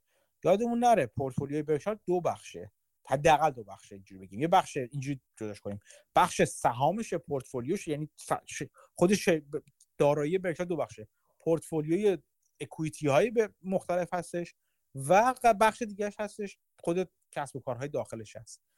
می‌تونیم اگر اگر میشه میشه اینجوری نگاه کرد که برید شما اون بخش portfolio ی Berkshire بخشی داره روش سهام می‌خره رو به عنوان یه ETF مانند یا یه پورتفولیو یه fund در نظر بگیری و ببینید اون پورتفولیو نسبت به چیز چجوری بوده چجوری داره با بازدهی عمل کردش از ابتدای ابتدا تا حالا چجوری بوده. یک نگاه این هستش.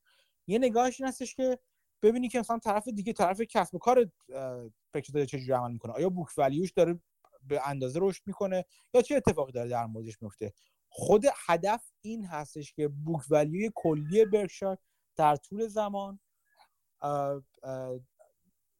با S&P مثلا اونجوری رشد کنه حداقل به اندازه S&P رشد کنه. ولی اینکه نظر بقیه بازار در موردش چی هستش و غیر و غیره هیچ چیزی در موردش وجود نداره. هیچ نه تعهدی وجود داره نه پیش بینی وجود داره. هیچ چیزی نمیشه روزمان در موردش گفت. برای من دو تیکه بودن برکشایر رو نباید از خاطر برد. و اینکه بگیم روش سرمایه گذاری بافت که حالا مهم نیست. درسته نه اینکه به این معنی که خود بافت آدم مهمی نیست. این نوع نگاه سرمایه گذاری ارزش مبنا. استاک پیکینگ اگه اسمش رو بذاریم حالا. اینکه شما سهام مجزا بخرید به جای اینکه کلیت بازار رو بخرید.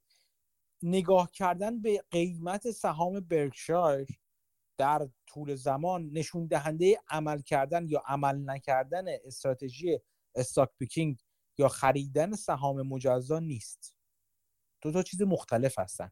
یکیش یه شرکت هست داره یه کارایی می‌کنه و بازار داره روش نظری میده یه شرط بندی داره می‌کنه. یه دیگه دیگه یک روش سرمایه گذاری هست. این دو تا چیز مختلف هستن با هم دیگه. این یک. یه بخش دیگه که باید بهش اشاره کرد همون حالا استراتژی باربل یا هر چی که هر هر استراتژی که شما در واقع تیل هجینگ دارین انجام بدین اولا تیل هجینگ هزینه داره. شما این هزینه رو یا باید بپذیرین که این هزینه رو در واقع این دد ویت رو این وزن مرده رو یا با خودتون بکشین در طول سالیان یا اینکه یه جورایی از اون طرف ریسک کنید یعنی فقط با اون قسمت سنگین پورتفولیوتون یک مقدار لورج به هر طریقی داشته باشید که با اون لورج بتونید این وزن رو جبران کنید یا option های دیگه بخرید یا چیزی کنید که این وزن رو در طول زمان جبران کنید و سال به سال سعی کنید این هزینه رو برای خودشون برای خودتون مینیموم کنید. یا اینکه در واقع توانایی رو داشته باشید که مدت زمانی underperform کنید به امید اینکه یک دفعه اوور پرفورم کنید. چیزی که دعوای معروف همین پارسال پیارسال AQR که صندوق بسیار بزرگ کوانتی هستش که آدمای بسیار با سواد خفنی هستن. با نسیم طالب سر همین راه افتاد که اونا می‌گفتن که آقا این روش تیل هجینگ در بلند مدت درگ حساب میشه روی پورتفولیو و در بلند مدت جواب نمیده. با حداقل با مکانیزم فعلی بازار جواب نمیده. نیکولاس هم خیلی طبق معمول خودش پرخاشگرانه میگه جواب میده. من نظر خاصی ندارم چون نمی‌تونم قضاوتی کنم فقط می‌خوام بگم که شما باید ببینید که این چارچوبش رو بشناسید ببینید که دارین چیکار می‌کنید. یکی این یکم باز یه قدم برم دوره چون حرف چند بخش مختلف داشت. سر حرف چیز قسمت اولیه حرف خودت. اینکه بافت با یه پولی چیکار می‌کنه وقتی پولش کوچیک بود چیکار می‌کرد؟ پولش بزرگتر شد چیکار کرد؟ و الان که پولش خیلی گنده‌تر شده چیکار می‌کنه؟ البته این حرف درسته که میزان پول نوع پول تعیین کننده سبک سرمایه گذاری تا حدی می‌تونه باشه و باید باشه و خود به خود میشه اصلا. ولی نباید خاطر از خاطر فراموش فراموش کنیم این رو که مهمترین چیزی که سبک سرمایه گذاری رو تعیین می‌کنه هدف سرمایه گذار برای سرمایه گذاری هست اینکه شما چی چی می‌خواین به عنوان سرمایه گذار آیا سرمایه گذاریتون بلند مدت هست؟ آیا کوتاه مدت هست؟ آیا انتظار دارید لیکوید باشه سرمایه گذاری شما؟ هر وقت دوست داشتید به با به میزان حد اکثری به ارزش سرمایه گذاری که خودتون می‌خواین در واقع دسترسی داشته باشید. آیا هدف شما هست که ریسک بکنید ریسک نکنید؟ می‌خوام بگم که این کلی نمیشه توصیه کلی کرد به همه. هر کسی من شما هر کسی دیگه ای باید بر خودش بشینه فکر کنه که من هدفم از سرمایه گذاری چی هست. آیا هدفم این هستش که بازنشستگی خودم رو تعیین کنم؟ چند سال دارم تا بازنشستگی؟ چقدر پول لازم دارم در زمان بازنشستگی؟ دیگه به خدمت شما تا از الان تا زمان بازنشستگی آیا ممکنه به پول من به پولم احتیاج داشته باشم یا نداشته باشم؟ و همه همه این سوالا. هر کدوم از این سوال ها تعیین کننده این خواهد بود که شما چه سبک سرمایه گذاری باید انتخاب کنید. اگر شما یه پولی دارید و ممکنه پس برای احتیاج داشته باشید بهترین راهش نقد نگه داشتنه اگر ممکنه یک سال دیگه بهش احتیاج داشته باشید بهترین راهش خریدن اوراق یک ساله است. شما بدونید مطمئن باشید اون موقع پولش به پولتون احتیاج دارید. اگر 20 سال دیگه پولتون احتیاج داشته باشید و به یه مقدار خاصی پول احتیاج داشته باشید اون وقت نگاه باید نگاه کنید ببینید که کمترین ریسک و خطری که وجود داره برای اینکه شما به اون پول حد به اون سرمایه هدفتون در انتهای سال برسید چی هستش؟ یک نسخه یکتا رو نمیشه برای همه پیشید برای سرمایه گذاری همه نسخه همه سبک هر شما دقیقا هر سبک سرمایه گذاری که به من بذاری جلو جلوی من من می‌تونم براتون آدمی رو تعریف کنم که اون سبک سرمایه گذاری می‌تونه سبک سرمایه گذاری بهینش باشه. حتی خرید بیت کوین من می‌تونم آدمی براتون توصیف کنم که اینکه سر... قسمت بزرگ از سرمایه‌شو بذاره رو بیت کوین خیلی هم طبیعی باشه براش. خیلی طبیعی باشه براش. برای این بستگی داره. بستگی شما به عنوان یک سرمایه‌گذار چی می‌خواید از سرمایه‌گذاری؟ این رو وقتی تعیین کردید می‌تونید بگین که آیا این روش سرمایه‌گذاری برای من کار می‌کنه یا نه؟ اصلا ربطی به این نداره که این روش سرمایه‌گذاری خوب هست یا این روش سرمایه‌گذاری بد هست. مهم این است که این روش سرمایه‌گذاری برای شما با مختصات شما کار می‌کنه یا کار نمی‌کنه. من یه چیز کوچیک بگم فقط در مورد چیزی که عباس گفت چون اسم Spitznagel آورد. Spitznagel یه کتاب داره اسم Safe Haven که فکر می‌کنم در مورد همین سرمایه گذاری توی به قول خودش financial storms هست یعنی چجوری سرمایه گذاری بکنیم که از financial storms رو بتونیم pass بکنیم. من خودم این کتاب رو نخوندم. می‌خواستم از شما و بچه گروه بپرسم ببینم کسی اینو خونده نظری داره یا نه. و اینکه یه interview خود Spitznagel هم هستش که با Yahoo Finance انجام داده در مورد همین موضوع که گذاشتمش روی گروه. مرسی. من کتاب نخوندم خریدم تو کتاب خونه ولی نخوندم چون خود به تغییرات تحولاتی که اخیرا اخیرا نه ولی به زودی خواهم خوند و اگه بخونم حتما میگم. من کتاب قبلیشو خوندم Dao of Capital رو خوندم. و خب نگاهش همینه دیگه نگاهش همیشه همین بوده. احتمالاً تو این کتابم چیزایی اون نگاه رو دنبال خواهد کردش. ولی اگه دوستان یه کسی خوندن منم خوشحال میشم نظرشون رو بدونم منم کتابو گرفتم نخوندم ولی خب من پنج تا ویدیو ازش دیدم. حالا کلیت سرمایه گذاریش رو که میگه. نه من نظرم نکتهش حالا من نظرم این بود. حالا اینه که هنوز دارم مطالعه می‌کنم.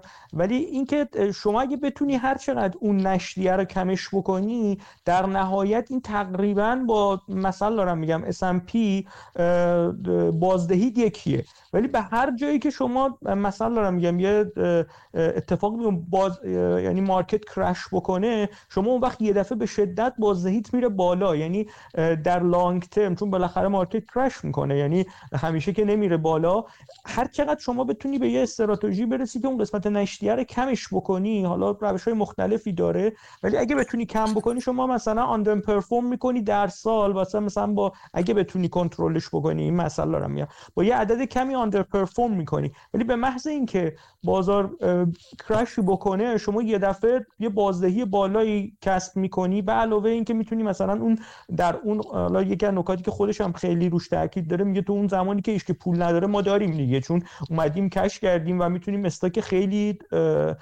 ارزون بخریم. بازار افتاده ما استاکای خوبو می‌شناسیم همونجا استاکای خوبو می‌خریم. از اون ور دوباره دابل پرفورم میشه. یعنی پرفورمی که خوب بوده پولمون که نریخته از اون ورم میایم استاکی می‌خریم که خب یعنی زیر قیمته و این تو برگشت بازار به ما مثلا دو جانب می‌تونه یه سود مضاعفی بده. من حالا نظر خودتو می‌خواستم چون احتمالا روش کار کردی و یا دوستان دیگه می‌خواستم ببینم اصلا برای ایندیویژوال چون بالاخره حالا اصلا ایندیویژوالی که اصلا می‌خواد اینوست کنه. اصلا شما فکر کن یه کسی شخص هم هست می‌خواد کارش هم اینوسته خب؟ شخصی انجام میده. و اینکه شغلش هستن شما فکر کن. و این به نظرت این استراتژی چجوری می‌تونه باشه؟ یعنی به نظرت مثلا میشه روش به نوعی کار کرد که بازدهی خیلی خوبی گرفت؟ روشش الان چیز شد Simplify اومده یه ETF SPYC گذاشته همین کار می‌کنه. یه روش layman راحت راحتش که شما به جای SPY برید اون رو بخرید. الان بذار من ببینم Yahoo Finance چیزشو داره. من فکر کنم یک تقریبا یک سالی که راه افتاده. بذارید من یه لحظه خودم تو چیزشونم بازدهیش رو من الان برای شما مقایسه می‌کنم. تا ببینیم که چی هست. دسکتاپ. چارت. خب. به خدمت شما عرض کنم که اینم با S&P 500 مقایسه کنیم دوست عزیز. ها بیارم مثلا برای یک سال گذشته رو برای شما مقایسه بکنم. یه ذره بهتره. خب من می‌تونم سوال بکنم با قبل کووید مقایسه بکنیمش؟ قبل من ندارم. این تازه چیز شده اصلا. آها. یعنی با اینکه مثلا تازگی چیز شده تازگی اومده. من اینو برای شما بفرستم. شما می‌تونید برید توی خود چیزش ببینید. آدمای بسیار بسیار قوی. یکی از بهترین آدمایی که من می‌شناسم در زمینه همین tail hedging اصلا مشاور این چیز هست مشاور SPY هست. مایکل گرین مثلا می‌دونم تو این شرکت هستش. اصلا هدفشون همین بود که در این رو در اختیار من من گذاشتم اینو. این رو در اختیار سرمایه گذار خرد این روش رو انجام بدن. بگذارن یعنی. میاد الان میگه خورده دیگه میادش براتون توی گروه. این راه layman ش هستش. اگه کسی نخواد هیچ کاری بکنه می‌تونه فقط به جای SPY SPY این رو بخره SPYC رو بخره. SPYD و SPYU رو هم قرار دادن فکر بکنم کنسلش کردن. همه گوشن اسپی وای سی اینم همینجوریه. در مورد اینکه این رو... اون اون بلید رو هزینهشون کم کنین بله همه همه خاصایی هست. مثل اینکه بگیم آره اگر انسان بتونه که عمر طولانی پیدا کنه خیلی خوب میشه. به همه اهدافش می‌رسه. بله خب همینه دیگه. هدف این است که چجوری اون هزینه بلیز رو کم کنیم؟ روش های مختلفی هست که خیلیشون یا با ریسک همراهه با به معنی های مختلف یا با این کسش که سود احتمالی رو کپ کنه این سود احتمالی رو محدود کنه وقتی که بازار میریزه. روش های مختلفی هست. توی فصل اول این کتاب والتریتی تریدینگ فکر کنم یکی دو بار چیزش عکسشو گذاشتم چند بار. تو اون فصل اولش میاد روش های مختلف رو میگه که چجوری می‌تونیم بلید رو کم کنید. ولی همه اینا میگم یک سوال باز هست. هیچ روش شناخته شده براش وجود نداره که بگیم که این روش باید جواب میده. و وجود هم نخواهد داشت. چون همین که اگر و همچین چیزی وجود داشته باشه سریعا تو بازار حل میشه و میره. یعنی بازار خودش رو اجاست می‌کنه با اون. هر روشی تو بازار به این دلیل کار می‌کنه که تعداد زیادی آدم دنبالش نمی‌کنن دیگه. این جزء چیزای اولی است. ولی آره چیز چیز جالبی هست و میشه این کارو کرد. میشه میشه این کار رو دنبال کرد. اینجوری بهتره بگم. میشه این کار رو دنبال کرد و جواب مشخصی هم براش وجود نداره.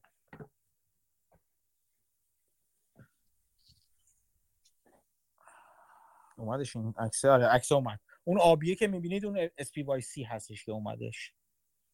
همطور که می‌بینید یه وقتایی اوور پرفورم می‌کنه وقتی آندر پرفورم می‌کنه. ولی خب تو این یک سال نکتهش اینه که خیلی چیز نداره دیگه. یعنی می‌خوام بگم که در نهایت اگر بازار کرش کنه این اوور پر... یعنی این پرفورمنسش قاعدتا بالاتر خواهد بود. بستگی یعنی این بستگی داره. همین حرف من همش همینه بالاتر هست. چقدر بستگی چقدر بالاتر میشه؟ شما این کرش های کوچیکو می‌بینید که چجوری چجوری جواب داده. بستگی داره که اون هزینه بلیدش رو چجوری داره پرداخت می‌کنه. اگه هزینه بلیدش رو با سودهای احتمالی کرش آینده پرداخت کنه overperform آیندهش هم ممکنه چندان بزرگ نباشه. اگر overperform اصولا وجود داشته باشه اون موقع براش. خب می‌دونی یه نکته ای که الان هست حالا من خودم میگم نکته ای که داره الان توی مثلا یه دهه گذشته شرکت که اصلا اومدن حالا اصلا S&P رو بردن بالا اکثرا شرکت های tech بودن. که حالا مثلا دیگه دیگه لیدراشون گوگل و مایکروسافت و اپل و فیسبوک و اینا آمازون اینا نکته که داره شما در هیچ برهه از این یه دهه نمی‌تونستی شرط ببندی اینا لیدر خواهند موند و به اینجا می‌رسن. یعنی مثلا هیچکی نمی‌تونست مثلا دارم میگم ده سال پیش بیاد بگه که مثلا آمازون اینی میشه که الان هست. کلا الان دنیا به این سمت میره که به نظر خودم البته. مثلا حتی مثلا دارم میگم روی تکنولوژی آینده ما نظری نداریم که الان مثلا ده سال آینده کدوم شرکت میاد لیدر میشه مثلا توی بایوتکنولوژی. به همین دلیل اینکه حالا بافت هم میگه به نظر من این خیلی ادوایز حکیمانه ایه که میاد میگه برین آقا مثلا S&P رو بخرید. اگر می‌خواین مثلا به عنوان یه اینوستور حالا اینوستور غیر حرفه‌ای که حالا اجی نداره و مثلا به اون اطلاعات زیاد و فلان دسترسی نداره و اون امکانات رو نداره اینکه شما بیای این S&P بخری مطمئنا شاید خیلی از جاهای دیگه از خیلی single stock ها یا اصلا collection های stock یا که خودت میری کار می‌کنی بهتر perform کنه. اینکه نکته ای که این روش داره اینه که توی ریزش ها و حالا اون بحران های بازار هم اگه بتونه کاور بکنه و شما اونجا سرمایت نریزه در long term هم حتی می‌تونی بگی این روش روش که می‌تونی امیدوار باشی جواب بده دیگه. می‌تونه امیدوار باشه آره. ولی همیشه آدم به امیدش دست پیدا نمی‌کنه. نه نه نه یعنی من نمی‌خوام بگم خیلی پرت بزنی دیگه. خیلی چیزایی که خودت من من, آره من, من, من آره فقط یه ایده رو بررسی می‌کنم می‌دونم می‌دونم. ببین اگه مثلا اینو میگم هر چقدر طولانی تر بشه مثلا ممکنه اون چیزی که ازش به عنوان فد پوت اسم می‌برن اینکه اینکه بازار اینکه چی میگم بهش؟ فدرال رزرو انگار که یک پوت گذاشته روی بازار که هر وقت بازار مشکل پیدا می‌کنه فدرال با کله میره توش این به این معنی هستش که شما تو این استراتژیتون باید این رو هم در نظر داشته باشید که ممکنه تا اونجایی که ممکنه فدرال رزرو کرش های احتمالی بازار رو یا به تعویق بندازه تا اونجایی که می‌تونه به قیمت های مختلف به قیمت آنستیبل کردن سیستم شاید در بلند بلند مدت تر حالا بحث سرش هست یا اینکه crash ها سریعا خودشون رو برگردونن. یعنی باید این رو هم در نظر بگیرید که کی اون put هاتون رو مثلا کی اون option هایتون که out of money option هاتون که توی یک crash میره توی چیز میره توی پول کی اونا رو کی اونا رو بفروشیدشون؟ مهمتر از استراتژی اینه که شما وقتی که اون اتفاق میفته چی کار می‌خواین بکنید؟ چند تا من مصاحبه گذاشتم که فکر کنم یعنی داشت پادکست بود که داره در حال رانندگی داشتم گوش می‌کردم. یکی دو بار ویدیوهاشو گذاشتم که مهمتر از این که حد حداقل به همون اهمیت این که شما چه استراتژی رو برای tail hedging استفاده می‌کنید یعنی همین خودتون در برابر سقوط های بازار بیمه کنید استفاده می‌کنید اینکه وقتی بازار سقوط کرد چیکار می‌خواین بکنید با اون option های در در پول رفتون وقتی 10 درصد بازار افتاد و شما رفتین توی پول خب حالا چیکار می‌خواین بکنید آیا همش میفروشین؟ آیا نصفش میفروشین؟ بعد با پولش چیکار می‌خواین بکنید این اینا چیزایی که به تعداد همه این سوالا واریاسیون و تنوع وجود داره در مورد استراتژی که, که حالا خود خب وقتی افتاد بازار پایین چقدر option ات رو بفروشین و اون پولی که دست میاد چقدر خرج کنید؟ بعد دور 10 درصد رفت پایینتر اون موقع چی؟ اگه crash تون 30 درصدی بود چیکار می‌خواین بکنید؟ شما همه option اتون رو فروختین تمام شده. یه چیزایی خریدین که از اون میره پایین. اون وقت چیکار می‌خواین بکنید؟ اینا همه سوال های مختلفی که جوابهاش استراتژی های مختلف رو رقم می‌زنه. حرف کلی من این هستش. جواب کلی اگه بخوام به سوال شما بدم اینکه آره روش خوبی هستش. به شرطی که ببینید چجوری اجراش می‌کنید. وقتی میگم به شرطی که ببینید چجوری اجراش می‌کنید نه اینکه لزوما من می‌دونم که چجوری باید اجراش کرد. بلکه به این معنی که شما باید تعیین تکلیف کنید برای خودتون که چطوری می‌خواین این روش رو اجرا کنید چجوری می‌خواید هزینه اون چیز هزینه اون bleed ی که در واقع این drag یا اون bleed ی که اون خریدن option های put یا call. چون تو این SPYC هر SPYC جفتشون می‌خره. هم put می‌خره برای downside هم call می‌خره برای upside وقتی که میپره بالا بازار دوباره. هزینه این خریدن optionality تون رو چجوری می‌خوایم بیارید پایین؟ چون اگر فقط option های نزدیک به پولتری بخرید یعنی دور از پولتری بخرید خب احتمال سودده شدن شما کمتر هست. اگه نزدیک به پولتر بخرید سوددهی شما کمتر هستش. یعنی هزینه شما داره میره بالاتر. بعد این هزینه چجوری جبران کنید؟ آیا با فروش option های دورتر جبران کنید؟ یعنی spread ببندین به بالا پایین. iron condor ببندین مثلا. iron condor ببندین. یا مثلا butterfly ش کنید. یا مثلا شاید بگین که یه سری میام میگه که نه من میام خود اون بخش barbell م و مثلا اونجا که SPY می‌خرم و میام اون SPY leverage شده می‌خرم. پول قرض می‌گیرم SPY می‌خرم و یا با پول قرض گرفته شده مثلا فقط option می‌خرم. همه اینا روش های مختلفی هست. اینکه کدومشون درسته یعنی بلند مدت جواب داده خواهد شد بهش نه به این راحتی. و اصلا شاید امکان اینکه از پیش بشه تعیین کرد که کدومشون جواب میدم شاید ممکن نباشه. نه درسته کاملا. کاملا حرف درسته. ولی من خودم به نظرم حالا شخصی میگم این روشیه که تحقیق کردن روش و اینکه آدم بره دنبال راه حلا شاید ارزشش رو داشته باشه. یعنی حالا چیزی که حالا من یه دو ماهی فکرم مشغولشه و اینکه به نظرم شاید مثلا خوندنش و یاد گرفتنش و خیلی ریزکاریاش در بلند مدت و کلا تو investment آدم تاثیر خیلی مثبتی داشته باشه. حتما داره حتما داره. بله حتما حتما. خود خود Simplify این ETF مال ETF SPYC مال شرکتی اسم Simplify Simplify چند تا چند تا پادکست داره. یکیشون با Animal Spirits که مال Ritholtz مال دو نفری که تو Ritholtz Wealth Management کار می‌کنن. اون تو می‌تونید گوش کنید حرفاش رو فکر کنم که تو یوتیوب خیلی خوب داره. چند بار چند تا وبینار خیلی خوب گذاشتم و کلی من... کلی منبع برای مطالعه اینا رو خود وبسایتش وجود داره. می‌تونید بیشتر یاد بگیری. دیگه کی هستش؟ Mutiny آها یکی از چیزایی یکی از پادکست خوبی که می‌تونید یاد بگیرین یه پادکستی بود به اسم میوتینی پادکست مال میوتینی فانت هستش. اون رو از قسمت اولش اگه گوش کنید اتفاقا با این نوع سبک نگاه خیلی خوب آشنا می‌کنه که این حرفایی که داریم می‌زنیم همش اونجا هستش.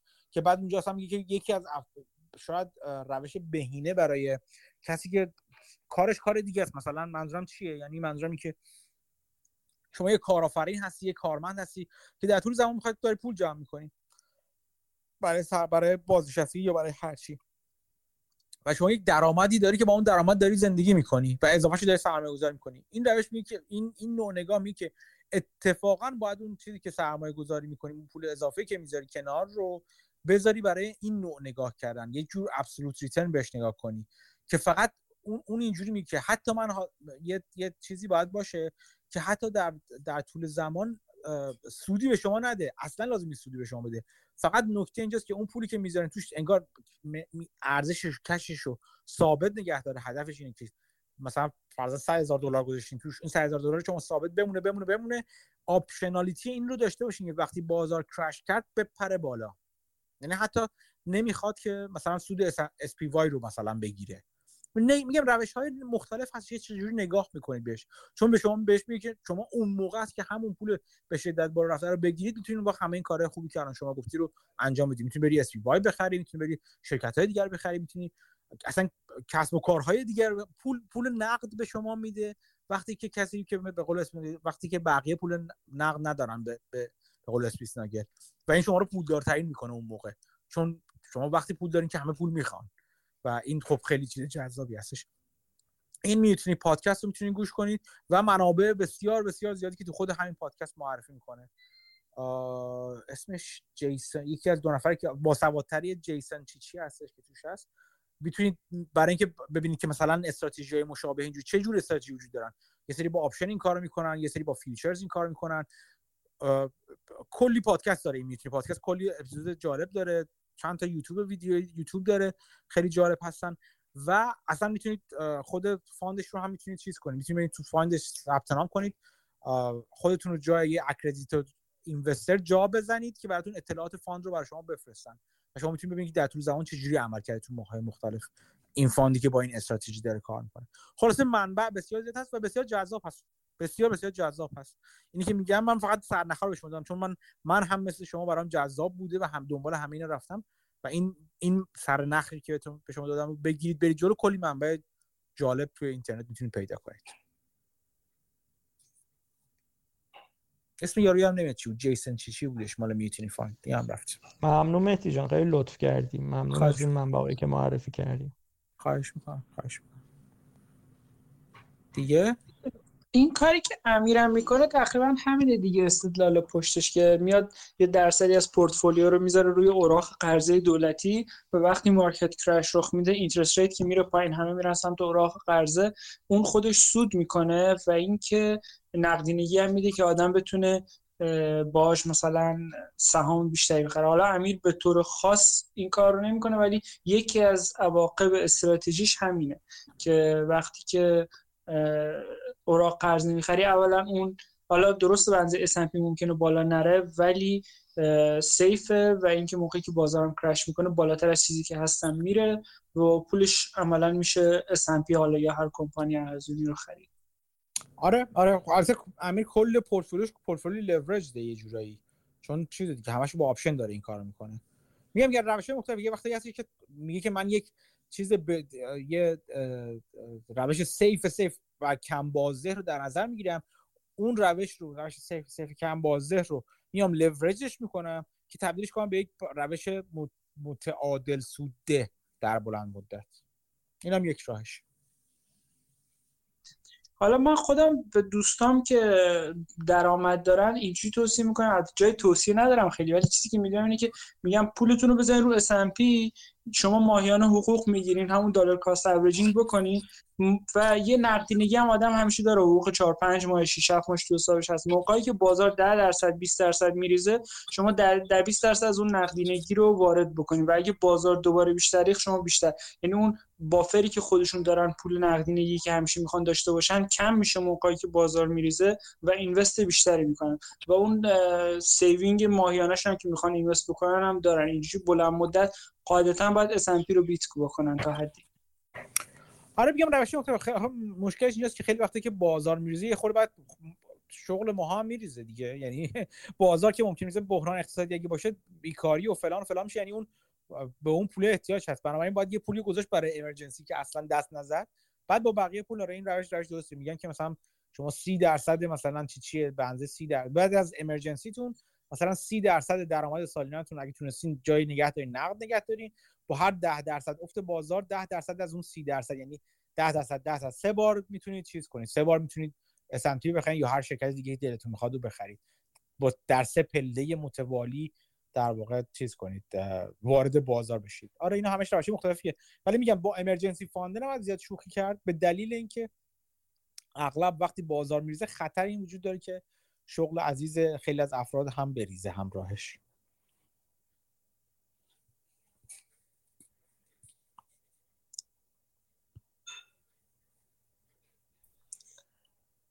خب دیگه دوستان؟ آقا ببخشید. بگو من بله بله. من این چیزا رو گذاشتم. فرمودید لینک ها رو بذارم لینک ها رو گذاشتم. هم مقالات و پادکست ها رو خواهش می‌کنم. بعد فقط من یادم رفت این انتهای همین مجموع مقالات چند تا معرفی مقاله و معرفی کتاب و در واقع معرفی ویدیو اینا هم گذاشته که اونم کسی علاقه داشته باشه به این موضوع در واقع به دردش می‌خوره. همین دو صفحه آخر همین مجموعه است. بعد حرف آقای سم که فرمودید اتفاقا توی یکی از همین پادکست ها یکی از مدیرای همین کاسمو میگفتش که این کتابو که می‌خونم انگار که عمل کرده 20 سال قبل ما رو نگاه کرده این کتابو نوشته. یعنی از این لازم جالب بود. بعد ببخشید من فقط این وسطش هم رفتم دیگه خلاصه رو گفتم رفتم پسرمو بخوابونم دیگه بعد برگشتم. شما داشتید چیزی کردید که فرمودید که اوپن سورس رو بعدا هفته بعد صحبت کنیم انشالله هستم در آره آره. مرسی دست دهن آره ممنون حتما سلامت باشید. آره این کتاب کتاب های به نظر من خیلی هیجان انگیزتر از نظر منه. از خوندن کتاب های خود راجب خود سرمایه گذاری و اینا چون مثلا 10 تا 20 تا 30 تا 40 تا کتاب می‌خونه 100 تا می‌خونه تموم میشه دیگه به نظر من.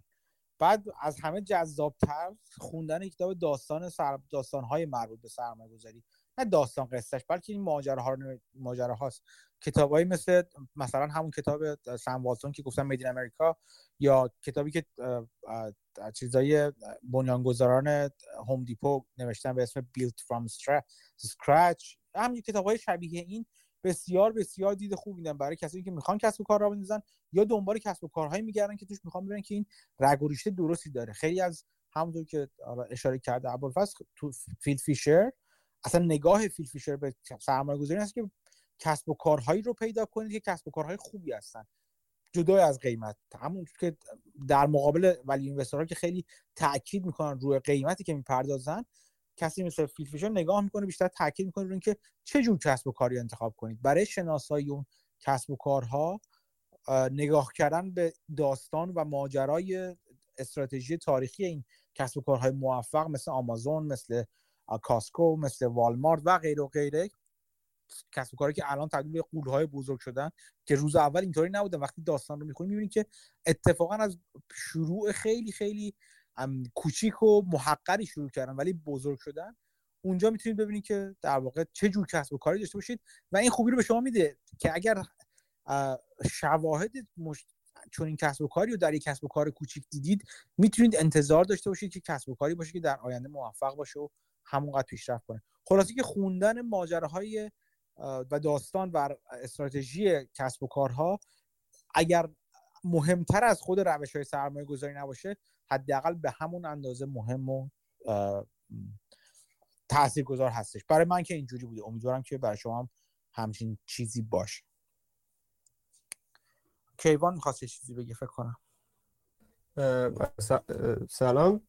سلام من می‌خواستم در مال نیک اسلیپ بگم آره نه می‌خواستم در واقع چیز بپرسم. این نیک اسلیپ وسط حالا البته آخر مال ناماش در مورد cigar butt میگه همین چیز ته سیگار میگه.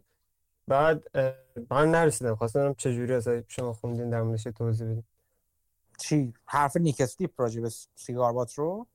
آره چون که خودش خیلی quality من حرف investing بوده. دل بندم من حرف نیک اسلیپ هم کامل نخوندم. چه برسه به اینکه حرف نیک اسلیپ درباره cigar butt رو من هنوز فرصت نکردم یادداشت نیک اسلیپ رو کامل بخونم تیکه تیکه بعضی جاش خوندم. مرسی. اینو من- اینو من میسپرم که بخونی بیای بقیه بقیه توضیح بدی. در مورد Costco هم یه توضیح داده. حالا دقیقا خود business Costco خیلی اتفاقا معروف هم هست. یعنی Costco search کنید دیدگاه نیک اسلیپ هم چند بار میارن. ولی من نخوندم. من پریدم اونو چون زیاد چیزه من دستی بر retail retail ندارم برای اتفاقا خیلی خوبه که داشته باشید retail از اون چیزایی که خیلی خیلی زود آدم می‌تونه اگه خودش بخواد وارد کسب و کار بشه نه لزوما فقط به عنوان سرمایه‌گذار تو بازار سهام بلکه به عنوان مثلا راه بندازن اینا خیلی نسبتا کسب و کاری دم دستی از این نظر هستش که ورود بهش زیاد کار سختی نیستش و میشه بهش وارد شد یه قسمتی از حداقل تو خارج خارج. یه قسمتی از وام هایی که میگین چون وسیقه خود اون اجناس رو داره خیلی وقتا راحت تر وارد شدن. خیلی وقتا از طریق خود اون شرکت هایی که توزیع محصولاتشون به عهده گرفتیم می‌تونین تامین سرمایه کنیم برای ور- ورود وارد شدن اینا. تو ایران رو نمی‌دونم. ولی خب بازم تو ایران نسبتا از کسب و کارهای دیگه راحت تر است. به خاطر همینی که می‌بینید شما بقالی همه جا در میاد.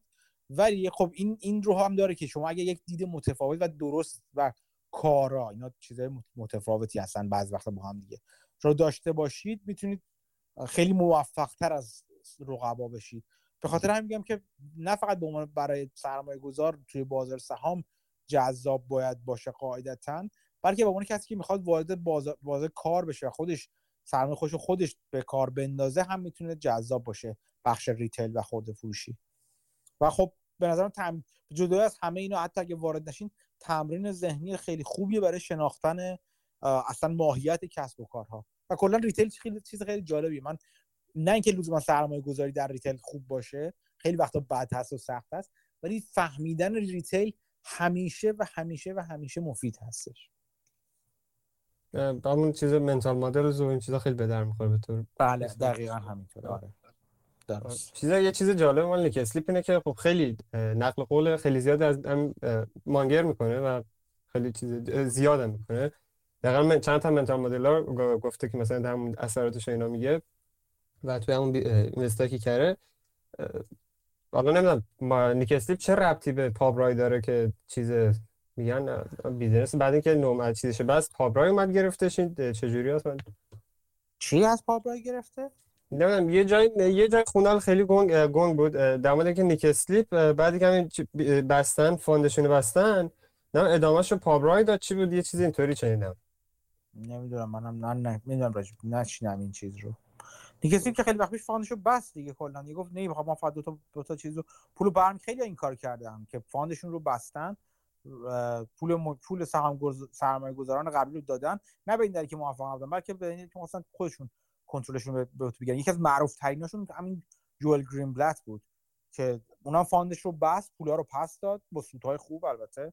پس داد و بعد گفت دیگه نمی‌خوام. من خب یک جوری خودم سرمایه گذاری می‌کنم که با پول خودم می‌دونم چیکار کنم. هیچ احتیاجی هم ندارم که ملت redemption پولشون بکشن بیرون بعد کار کاسبی ما رو به هم بزنن.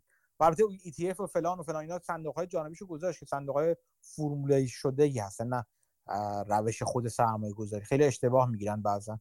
اون اون صندوق هایی که mutual fund ی که کنارش داره راه میره mutual fund های بیشتر quant هستن تا mutual fund هایی که خود special situation گرین بلت باشه. گرین بلت همچنان خودش با همون سبک قبلی سرمایه گذاریش در fund شخصی خودش سرمایه گذاری داره می‌کنه. این کار رو زیاد می‌کنن fund شون رو بندن فکر کنم پابرای هم یک یا دو بار این کار رو کرده. نیک اسلیپ حالا جالبم جالبش اینه که وقتی بستش یعنی سال 2008 پ- نصف شد تق- تقریبا نصف شد. کل چیزش یعنی سود ت- چند سالش پشت سرم اه، از بین رفت و میانگیر بازش 20 درصد بوده. و اه، وقتی نصف شد حدودا میشه اه، چند سال میشه؟ 20 درصدش میشه بگیم مثلا 4 5 سالش مثلا کامل از بین رفت. و- ولی بازم نبست و هنوز هم سه ادامه. داد بعد 2014 بست. خیلی آره سه چهار سال میشه. چیز ضرر مرکب سه چهار سال میشه تقریبا. 100 از اون 100 درصد خیلی. باید چیز تحملش 100 بالا باشه درصد می‌خوام اون 100 درصد سه چهار سال. یعنی نصف میشه در واقع. آره دیگه نصف. آره. بعد سال بعدش 75 درصد بود. یعنی بعد از اینکه نصف شد 75 درصد که مارکت 30 درصد بود. ولی باز خیلی تحملش بالا بود که مونده بود چون نصف شد کامل. خیلی زیاد. آره آره. آره خب، مانگر هم گفته دیگه. مانگر گفته اگر اگر شما آدم این نیستین که سرمایه‌تون حداقل یکی دو بار در طول عمر سرمایه گذاریتون سالهای سرمایه گذاریتون نصف بشه بهتر سراغ سراغ بازار سهام نرید چون اتفاق میفته حتما براتون. این این مانگر این حرفو چند بار و چند جا زده. و حرف درستیه به نظر من. اگر تحمل اینو ندارید جای شما تو بازار سهام نیست. شاید باید به یک روش دیگه سرمایه گذاری کنید.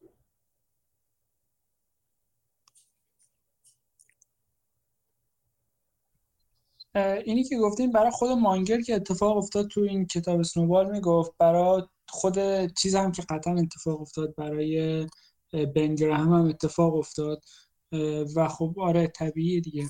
و حالا من یه نکته می‌خواستم بگم راجع به inflation اولش حرف زدین. و داشتم این سعی می‌کردم فکر کنم ببینم تو ایران چیکار میشه کرد که آدم بتونه ارزش پولش رو حفظ کنه. یه روش اینه که شما گفتیم بتون کمپانی بخره که pricing power دارن می‌تونن با inflation ببرن بالا. ولی می‌خواستم اینو برعکسش بکنم. کی ضرر می‌کنه؟ کسی که پول نقد داره و inflation ارزش پولش رو می‌بره. پس یه راه اینه که آدم اگه بتونه وام ارزون گیر بیاره الان شما یه وام درشتی بگیرین نسبتا و با بهره کم بتونین بگیرین این رو و پولش رو بذارین رو چیزایی که با inflation میره بالا. مثلا چه می‌دونم یه مغازه بخرین بدین اجاره یا هر چیزی. و بعد اینو بفروشین. اون اختلاف این دوتا برای inflation یعنی به نفع شما کار می‌کنه به جایی که به ضرر شما کار کنه. یا اگه نمی‌تونین پول قرض بگیرین با بهره کم می‌تونین کمپانیایی ببینین که پول زیاد قرض گرفتن با بهره کم و inflation داره به نفع اونو کار می‌کنه به جایی که به ضررشون کار کنه و رو اون کمپانیا شرط ببندید ها ببینید که اون کمپانیا پول پول درسته که درسته که داره استهلاک inflation وارد میشه به وامشون و چیزتر میشه و راحت تر میشه باز پرداختشون. ولی باید دید که آیا واقعا خود اونا از به عنوان شرکت درآمدزاییشون سودزاییشون در درآمد نه سودزاییشون چجوری تغییر می‌کنه؟ اگه پول کمتری هم داشته باشن که بدهیشون بدن ممکنه دچار دردسر بشن دیگه. آره یعنی مثلا باید ببینیم که این پول مثلا رفته باشه رو asset ی که با inflation زیاد بشه یا یکم بتونه حفظ کنه. یعنی اختلاف بین چیزی که inflation داره از این بدهیشون کم می‌کنه و پولی که خودشون به دست می‌گیره inflation مثلا درآمدشون کم می‌کنه نسبت این دوتا خوب مهمه. ولی مثلا می‌تونه دیدگاه این باشه که برین کمپانیای بررسی کنین که می‌دونین inflation داره بدهیاشون رو به شدت کم می‌کنه و این قابل توجه توشون. و حالا بعد بریم اون سمت داستان ببین درآمداشون چه اتفاقی براش میفته آره به جزی که در مورد وام گرفتن هم میگم خیلی وقتا اینجوری هستی که خب بانک کارشون اصلا با همینه دیگه و اون موقع هستی که اصولا سختتر وام میدن. چون می‌دونن که inflation بالا خواهد رفت و اون وقت ارزش پولی که خواهند گرفت اونقدر جذاب نیست. بعضی از بانک ها مجبورن پول بدن از اونها خوب پول بگیرین آره. برای حالا یه چیز دیگه به شما میگم. یه یک نوع نگاه دیگه به شما میگم. اگه می‌خوایم به بازار نگاه کنیم برای اینجور رژیم های مختلف حالا بگیم رژیم inflation... inflation بالا رژیم بهره پایین غیره و غیره. اتفاقا بیایم به counter cyclical نگاه کنید فکر کنید که مثلا فرض کنید الان inflation رفته بالا. فکر کنید تا چند وقت تا چقدر inflation میره بالا اگر می‌خوایم فکر کنید و تا چه زمانی می‌تونه بالا بمونه. من نمیگم این تصمیم گیرنده باشه تصمیم گیرنده تصمیم ساز باشه برای شما ولی این رو هم لحاظ کنید. اگر بین چند تا شرکت داری که بررسی کنید. اون شرکتی رو الان مثلا اگر فکر کنید که الان مثلا چه می‌دونم تورم بالاست و در بلند مدت در طول مثلا سه چهار سال آینده تورم میاد در طول پنج سال آینده تورم میاد پایین. برید سراغ اتفاقا شرکت هایی الان اگر فکر کنید می‌خواین counter cyclical و خلاف جهت در واقع شرط بندی کنید سراغ شرکت هایی برید که از پایین رفتن تورم چیز می‌کنن تورم سود می‌کنن. خیلی وقتا وقتی توی سیکل هستیم یعنی خیلی وقتا که اغلب وقتا. اینجوری هستش که ارزش گذاری ها یک جوری انجام میشه که انگار تا ابد همین رژیم برقراره و شما می‌بینید این رو.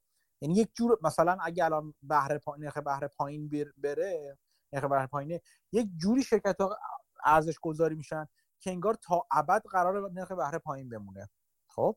اغلب این رژیم های اون اگر شما به این عقیده باشید که این رژیم هایی که مختلفی که دارین دارین نگاهشون می‌کنید رژیم های سیکلیکالی هستن و دید شما هم می‌تونه بلند مدت بشه می‌تونید مطمئن باشید که الان می‌تونید شرط های خلاف جهت خوبی انجام بدید.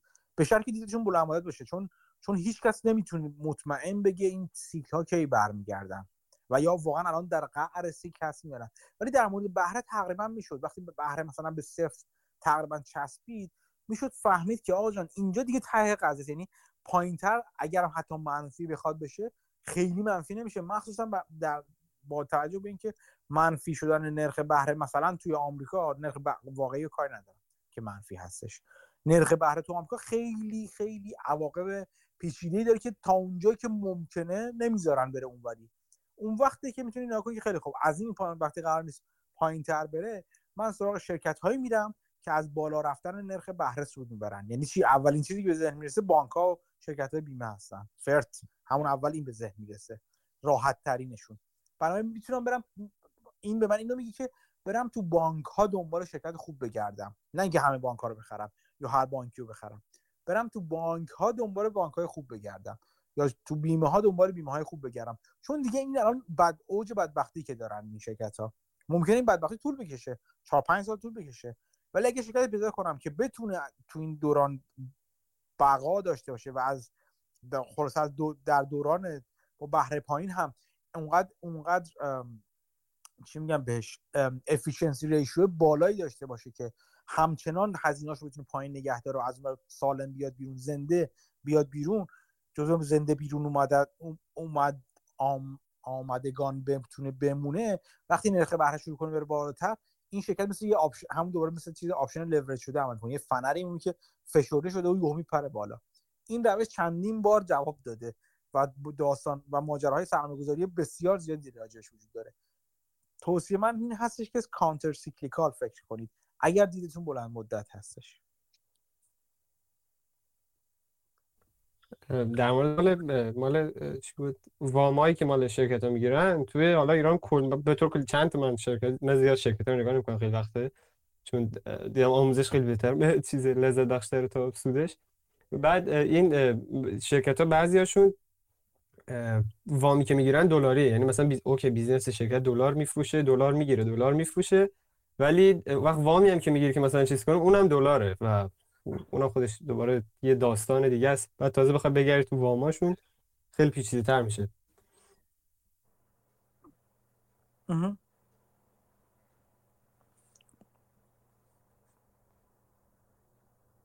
خیلی هم عالی. دیگه؟ صحبتی سوالی از طرف دوستان؟ اگر سوالی نیست گفتگو این هفته هم تموم کنیم. بریم تا هفته آینده که حالا هم راجع به اوپن سورس با ابوالفضل صحبت می‌کنیم. همین هم که موضوعات دیگه که صحبت کردیم. یه خورده راجع به کتابی که خوندین یعنی اونا که در تعطیلات هستن انتظار میره که این و... یعنی خارج از ایران هستن انتظار میره خورده مطالعه کنید و بیاید از کتابایی که خوندید هفته آینده بگید. یه بگو من به کیوان.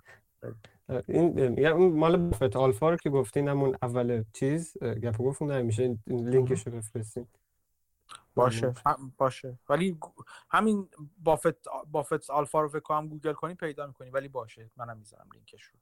سخت پیدا کردنش. خیلی مشهوره. معروف مش... یکی از مشهورترین مقالاتی راجع به بافت نوشته باشه میذارمش من. یه نکته آخر من بپرسم این کتاب مکنزی رو که گذاشته بودین دیدین خودتون نظرشون چیه؟ جای خوندن داره؟ قیمتش یکم گرون بود. 70 دلار بود. آره. مکنزی من ویرایش گذشته شو دارم. مکنزی خیلی خوبه. مثلا مثلا من اینجوری بگم بهت. مکنزی برای من نماد چیزی است که شبیه همین دوپان انالیسیس که امروز گفتم من. که بیاد دیدی تو همون یه ویدیو معلوم بود چجوری میاد دایسکت می‌کنه و چجوری فرمول بندی می‌کنه و سعی می‌کنه بفهمی که خب پیشرانه های چیز چی هستن پیشرانه های ارزش چی هستن چه اتفاقی میفته ایناش خوبه همشون.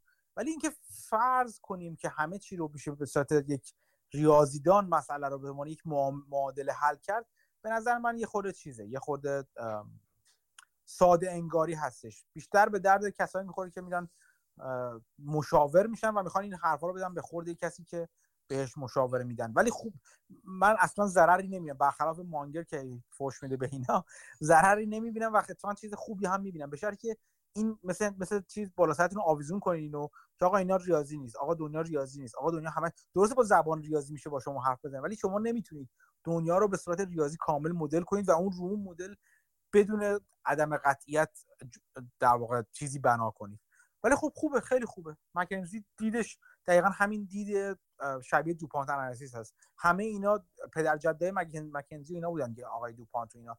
اینا بودن که با هم دیگه ازشون اسپیناف شدن. این دوپان چیزا بخش مشاوره و بخش تحلیلگرانه شرکت های بزرگ مثل دوپانت مثل اکسان موبیل اینا رفتن بیرون و تبدیل شدن به شرکت های مشاور.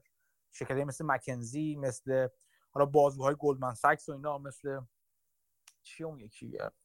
چند تا چند تا شرکت خیلی معروف و خوب هستن. خوبه به شرطی که حد و حدودش رو بدونید. همین. یه چیزی در مورد همین ریاضیات گفتین بذار مسعود بگم بذار مسعود من تشکر کردم مرسی مسعود من می‌خواستم یه چیزی بگم بهتون. ببخشید من کتابو دارم ولی حالا نمی‌دونم بذارمش تو گروه کپی رایت و اینا دار یا نه. من کتابو دارم اگه آره ببین من از همه شده من هر جلدش هم دارم. فکر از پنج و شیش و هفتش رو من دارم. همش هم تقریبا می‌تونم بگم قسمت های عمده هر جلدش هم خوندم. حالا همونجور که مهدی گفت خیلی ریاضی طوره. یعنی اصول finance رو میگه میاد رو خیلی از مباحث صحبت می‌کنه و اینا. و خب خیلی جالبه. مثلا حالا یه نکتهش که برای من خیلی جالبه تو هر version یش یه سری یه شرکتی رو میاد از صفر ارزش گذاری می‌کنه. یعنی اصلا کل مراحل ارزش گذاری رو از صفرش میاد میگه یعنی مثلا تو version فکر کنم پنجش مثلا Home Depot رو میاد در اون لحظه ارزش گذاری می‌کنه. بعد توی version فکر کنم شیشش میاد Heineken رو ارزش گذاری می‌کنه با یه شرکت هواپیمایی دیگه. و اینا رو اصلا ریز میشه تمام ارزش گذاری ها رو توی هر version یعنی از صفر شروع کرد و نگاه کرد ببین چجوری ارزش گذاری می‌کنه. من دارم ان می‌تونم تو گروه بذارم اگه تو کپی رایت و اینا نداره. ولی OK حالا گفتم چون گرونه مسعود گفت. های جدیدش با قدیمش خیلی خیلی فرض فرقای عمده نداره نسخه های قدیم نداره نه. از همون روش هایی که بهتون گفتم قبلا توی کتاب توی b slash ok اینا از اون سایتی که گفتم می‌تونید دانلود کنید ببینید. من در همین حد دوستان نگه داریمش فعلا. من حوصله دردسر ندارم فعلا. آره. OK نه خیلی فرقی نمی‌کنه. فقط یه سری چیزه یه سری توی قسمت یه سری تغییرات داره مثلا توی محاسبه WACC و اینا. مثلا یه سری توی version آخرش یه سری تغییرات داده یه سری مفروضات دیگه ای رو آورده تو کار اینا. ولی کلیتش همونجوری که مهدی هم گفت خیلی تغییر زیادی هم یعنی نکرده. من من اینجوری بگم مسعود نظرم اینجوری تکمیل کنم. من به روش اینا هیچ وقت ارزش گذاری چیزی رو نمی‌کنم. OK؟ ولی ولی دوست دارم خوندن اینا رو. بخوام که به من همون همون چیز DuPont و میده همون نوع نگاه DuPont اینکه dissect کنم خورد کنم چجوری یه چیز رو یه شرکت رو چجوری بهش نگاه کنم چجوری به پیشرانه های ارزش نگاه کنم. این برای من من میگم. چون من قرار نیست هر شرکتی رو ارزش گذاری کنم حتما در نهایت. من قرار شرکت هایی که خیلی تابلو زیر ارزش هستن رو پیدا کنم یا پیدا کنم که شرکتی داره خوب عمل می‌کنه یا خوب عمل نمی‌کنه. اینکه چقدر روش ارزش گذاری کنم و با روش های سر سرانگشتی بیشتر من خودم میپسندم. براش ارزش گذاری کردم. ولی اینا به درد کسایی می‌خوره که می‌خوام برم مشاوره مثلا اکوزیشن و اینا بشن. به درد اونا می‌خوره. چون اونا مجبورن به یه اکوایرر بگن که آقا این شرکتی داره می‌خرید چقدر میارزه. ها؟ اگر شما دوست دارید هم والویشن رو به عنوان فن دوست دارید کلا و دوست مثلا به این نگاه می‌کنین همون نگاهی که کلاس های داران داره مثلا اونم که نگاه خیلی شبیه مکنزی هستش داره دوست دارین اون روش رو این کتاب خیلی خوب هستش. اگر مثل من نگاه می‌کنید و دوست دارین سرانگشتی نگاه کنید همون دیدی که من می‌گفتم که مثلا دوست دارم شرکتی بخرم که رشد به علاوه کشف و ییلدش مثلا بیشتر از بازار سهام باشه. اگه اونجوری نگاه می‌کنید خوندن این کتاب از این نظر که می‌فهمین اون رشد از کجا میاد آیا پایدار هست قضاوت در مورد اون کامپوننت رشدتون قضاوت فقط.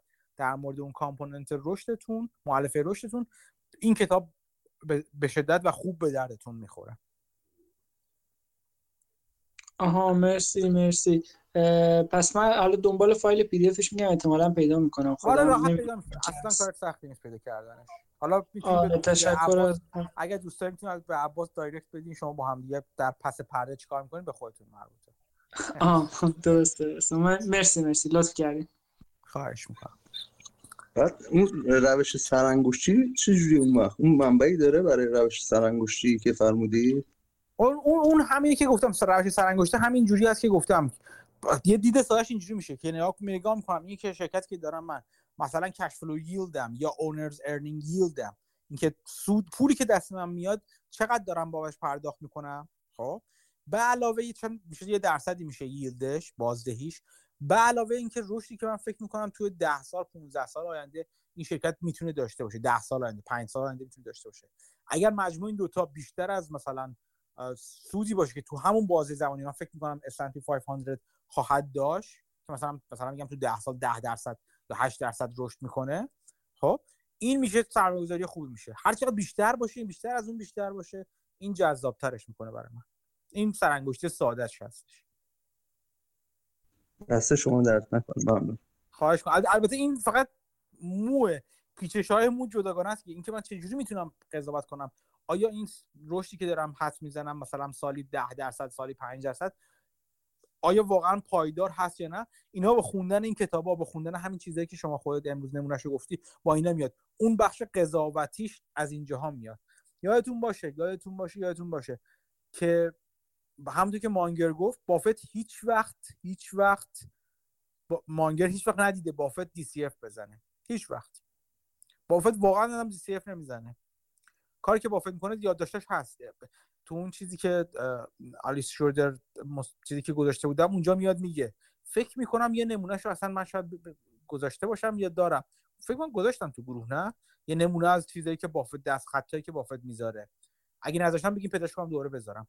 یه شرکتی که می‌خواد نگاه کنه نگاه می‌کنه توی ده سال گذشته 15 سال گذشته عملکرد مالیش چجوری بوده margin ا چجوری تغییر کردن فروش چجوری تغییر چجوری تغییر کرده. چهار تا خط می‌ذاره که مثلا owner's earning ش با همون حساب خودش یا cash flow cash flow با همون formulation که خودت شما می‌تونید داشته باشید. تو هر سال چجوری بوده اون چجوری تغییر کرد. روندها رو نگاه می‌کنه و با توجه به شناختی که داره از کسب و کار از مدل کسب و کار می‌تونه به آیا پیش بینی کنه که در پنج سال ده سال آینده چجوری این این روندها تغییر می‌کنن یا نه؟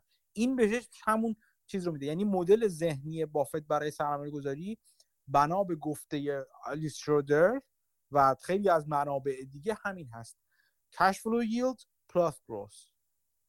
این این مدل ذهنی بافت هست. بله بله. اگر لطف کنید باز این, این یه سفرم که لطف کنید خود اوکی او چیزی چیز خاصی نیست میگم دست خط بافت آه. من می‌کنم میذارمش. دست شما در اگه کسی از بچه یادش کجا بود و گذاشتمش دوباره ریفر بده بهش اگه نه خودم پیداش می‌کنم میذارمش. خب این هم از این. چی که بگو آخرین صحبت رو بکنم و تمام کنیم. می- خ- خ- میگم توی مجمع سال 96 اه، 1996 مال چیز برکشایر بافت میگه که من بخوام مثلا چیز کنم در مورد همین ریاضیات و چیزای اینای مال والویشن میگه. میگه من نرخ تنزیل رو اه، چرا مثلا باید یه داره مثلا چون از شرکت مثلا یه شرکت دو تا شرکت متفاوت میاد چرا نرخ تنزیلش باید مثلا متفاوت باشه؟ اگه بخواد واقعا اون مثلا 100 مثلا 100 میلیون به من بده خب دیگه از هر کجا بیاد فرق با عالم نمی‌کنه. و خاصا این در مورد این چجوریه مثلا چی به چیه نظر شما روش چیه؟ بعد یه چیز دیگه هم هست. یه دونه همین یه دیدگاه فکرم شبیه همینه. مال کی بود؟ گرینوال در مورد همین مال اه، مال گروث اه، اه، این چیزش اسمش چی بود؟ تو کتاب جدیدش آورده بود. البته من حالا زیاد نفهمیدم چی به چیه چون یه ذره خیلی گنگ نوشته بود دیدگاهش که. بعد جمع می‌کرد ریترنا رو بعد میاد با چیز حالا می‌ذارم لینکش رو بعدا بخونید شاید جالب باشه من این کتاب این این کتاب گرینوالد جلد دوشو من کتاب جد...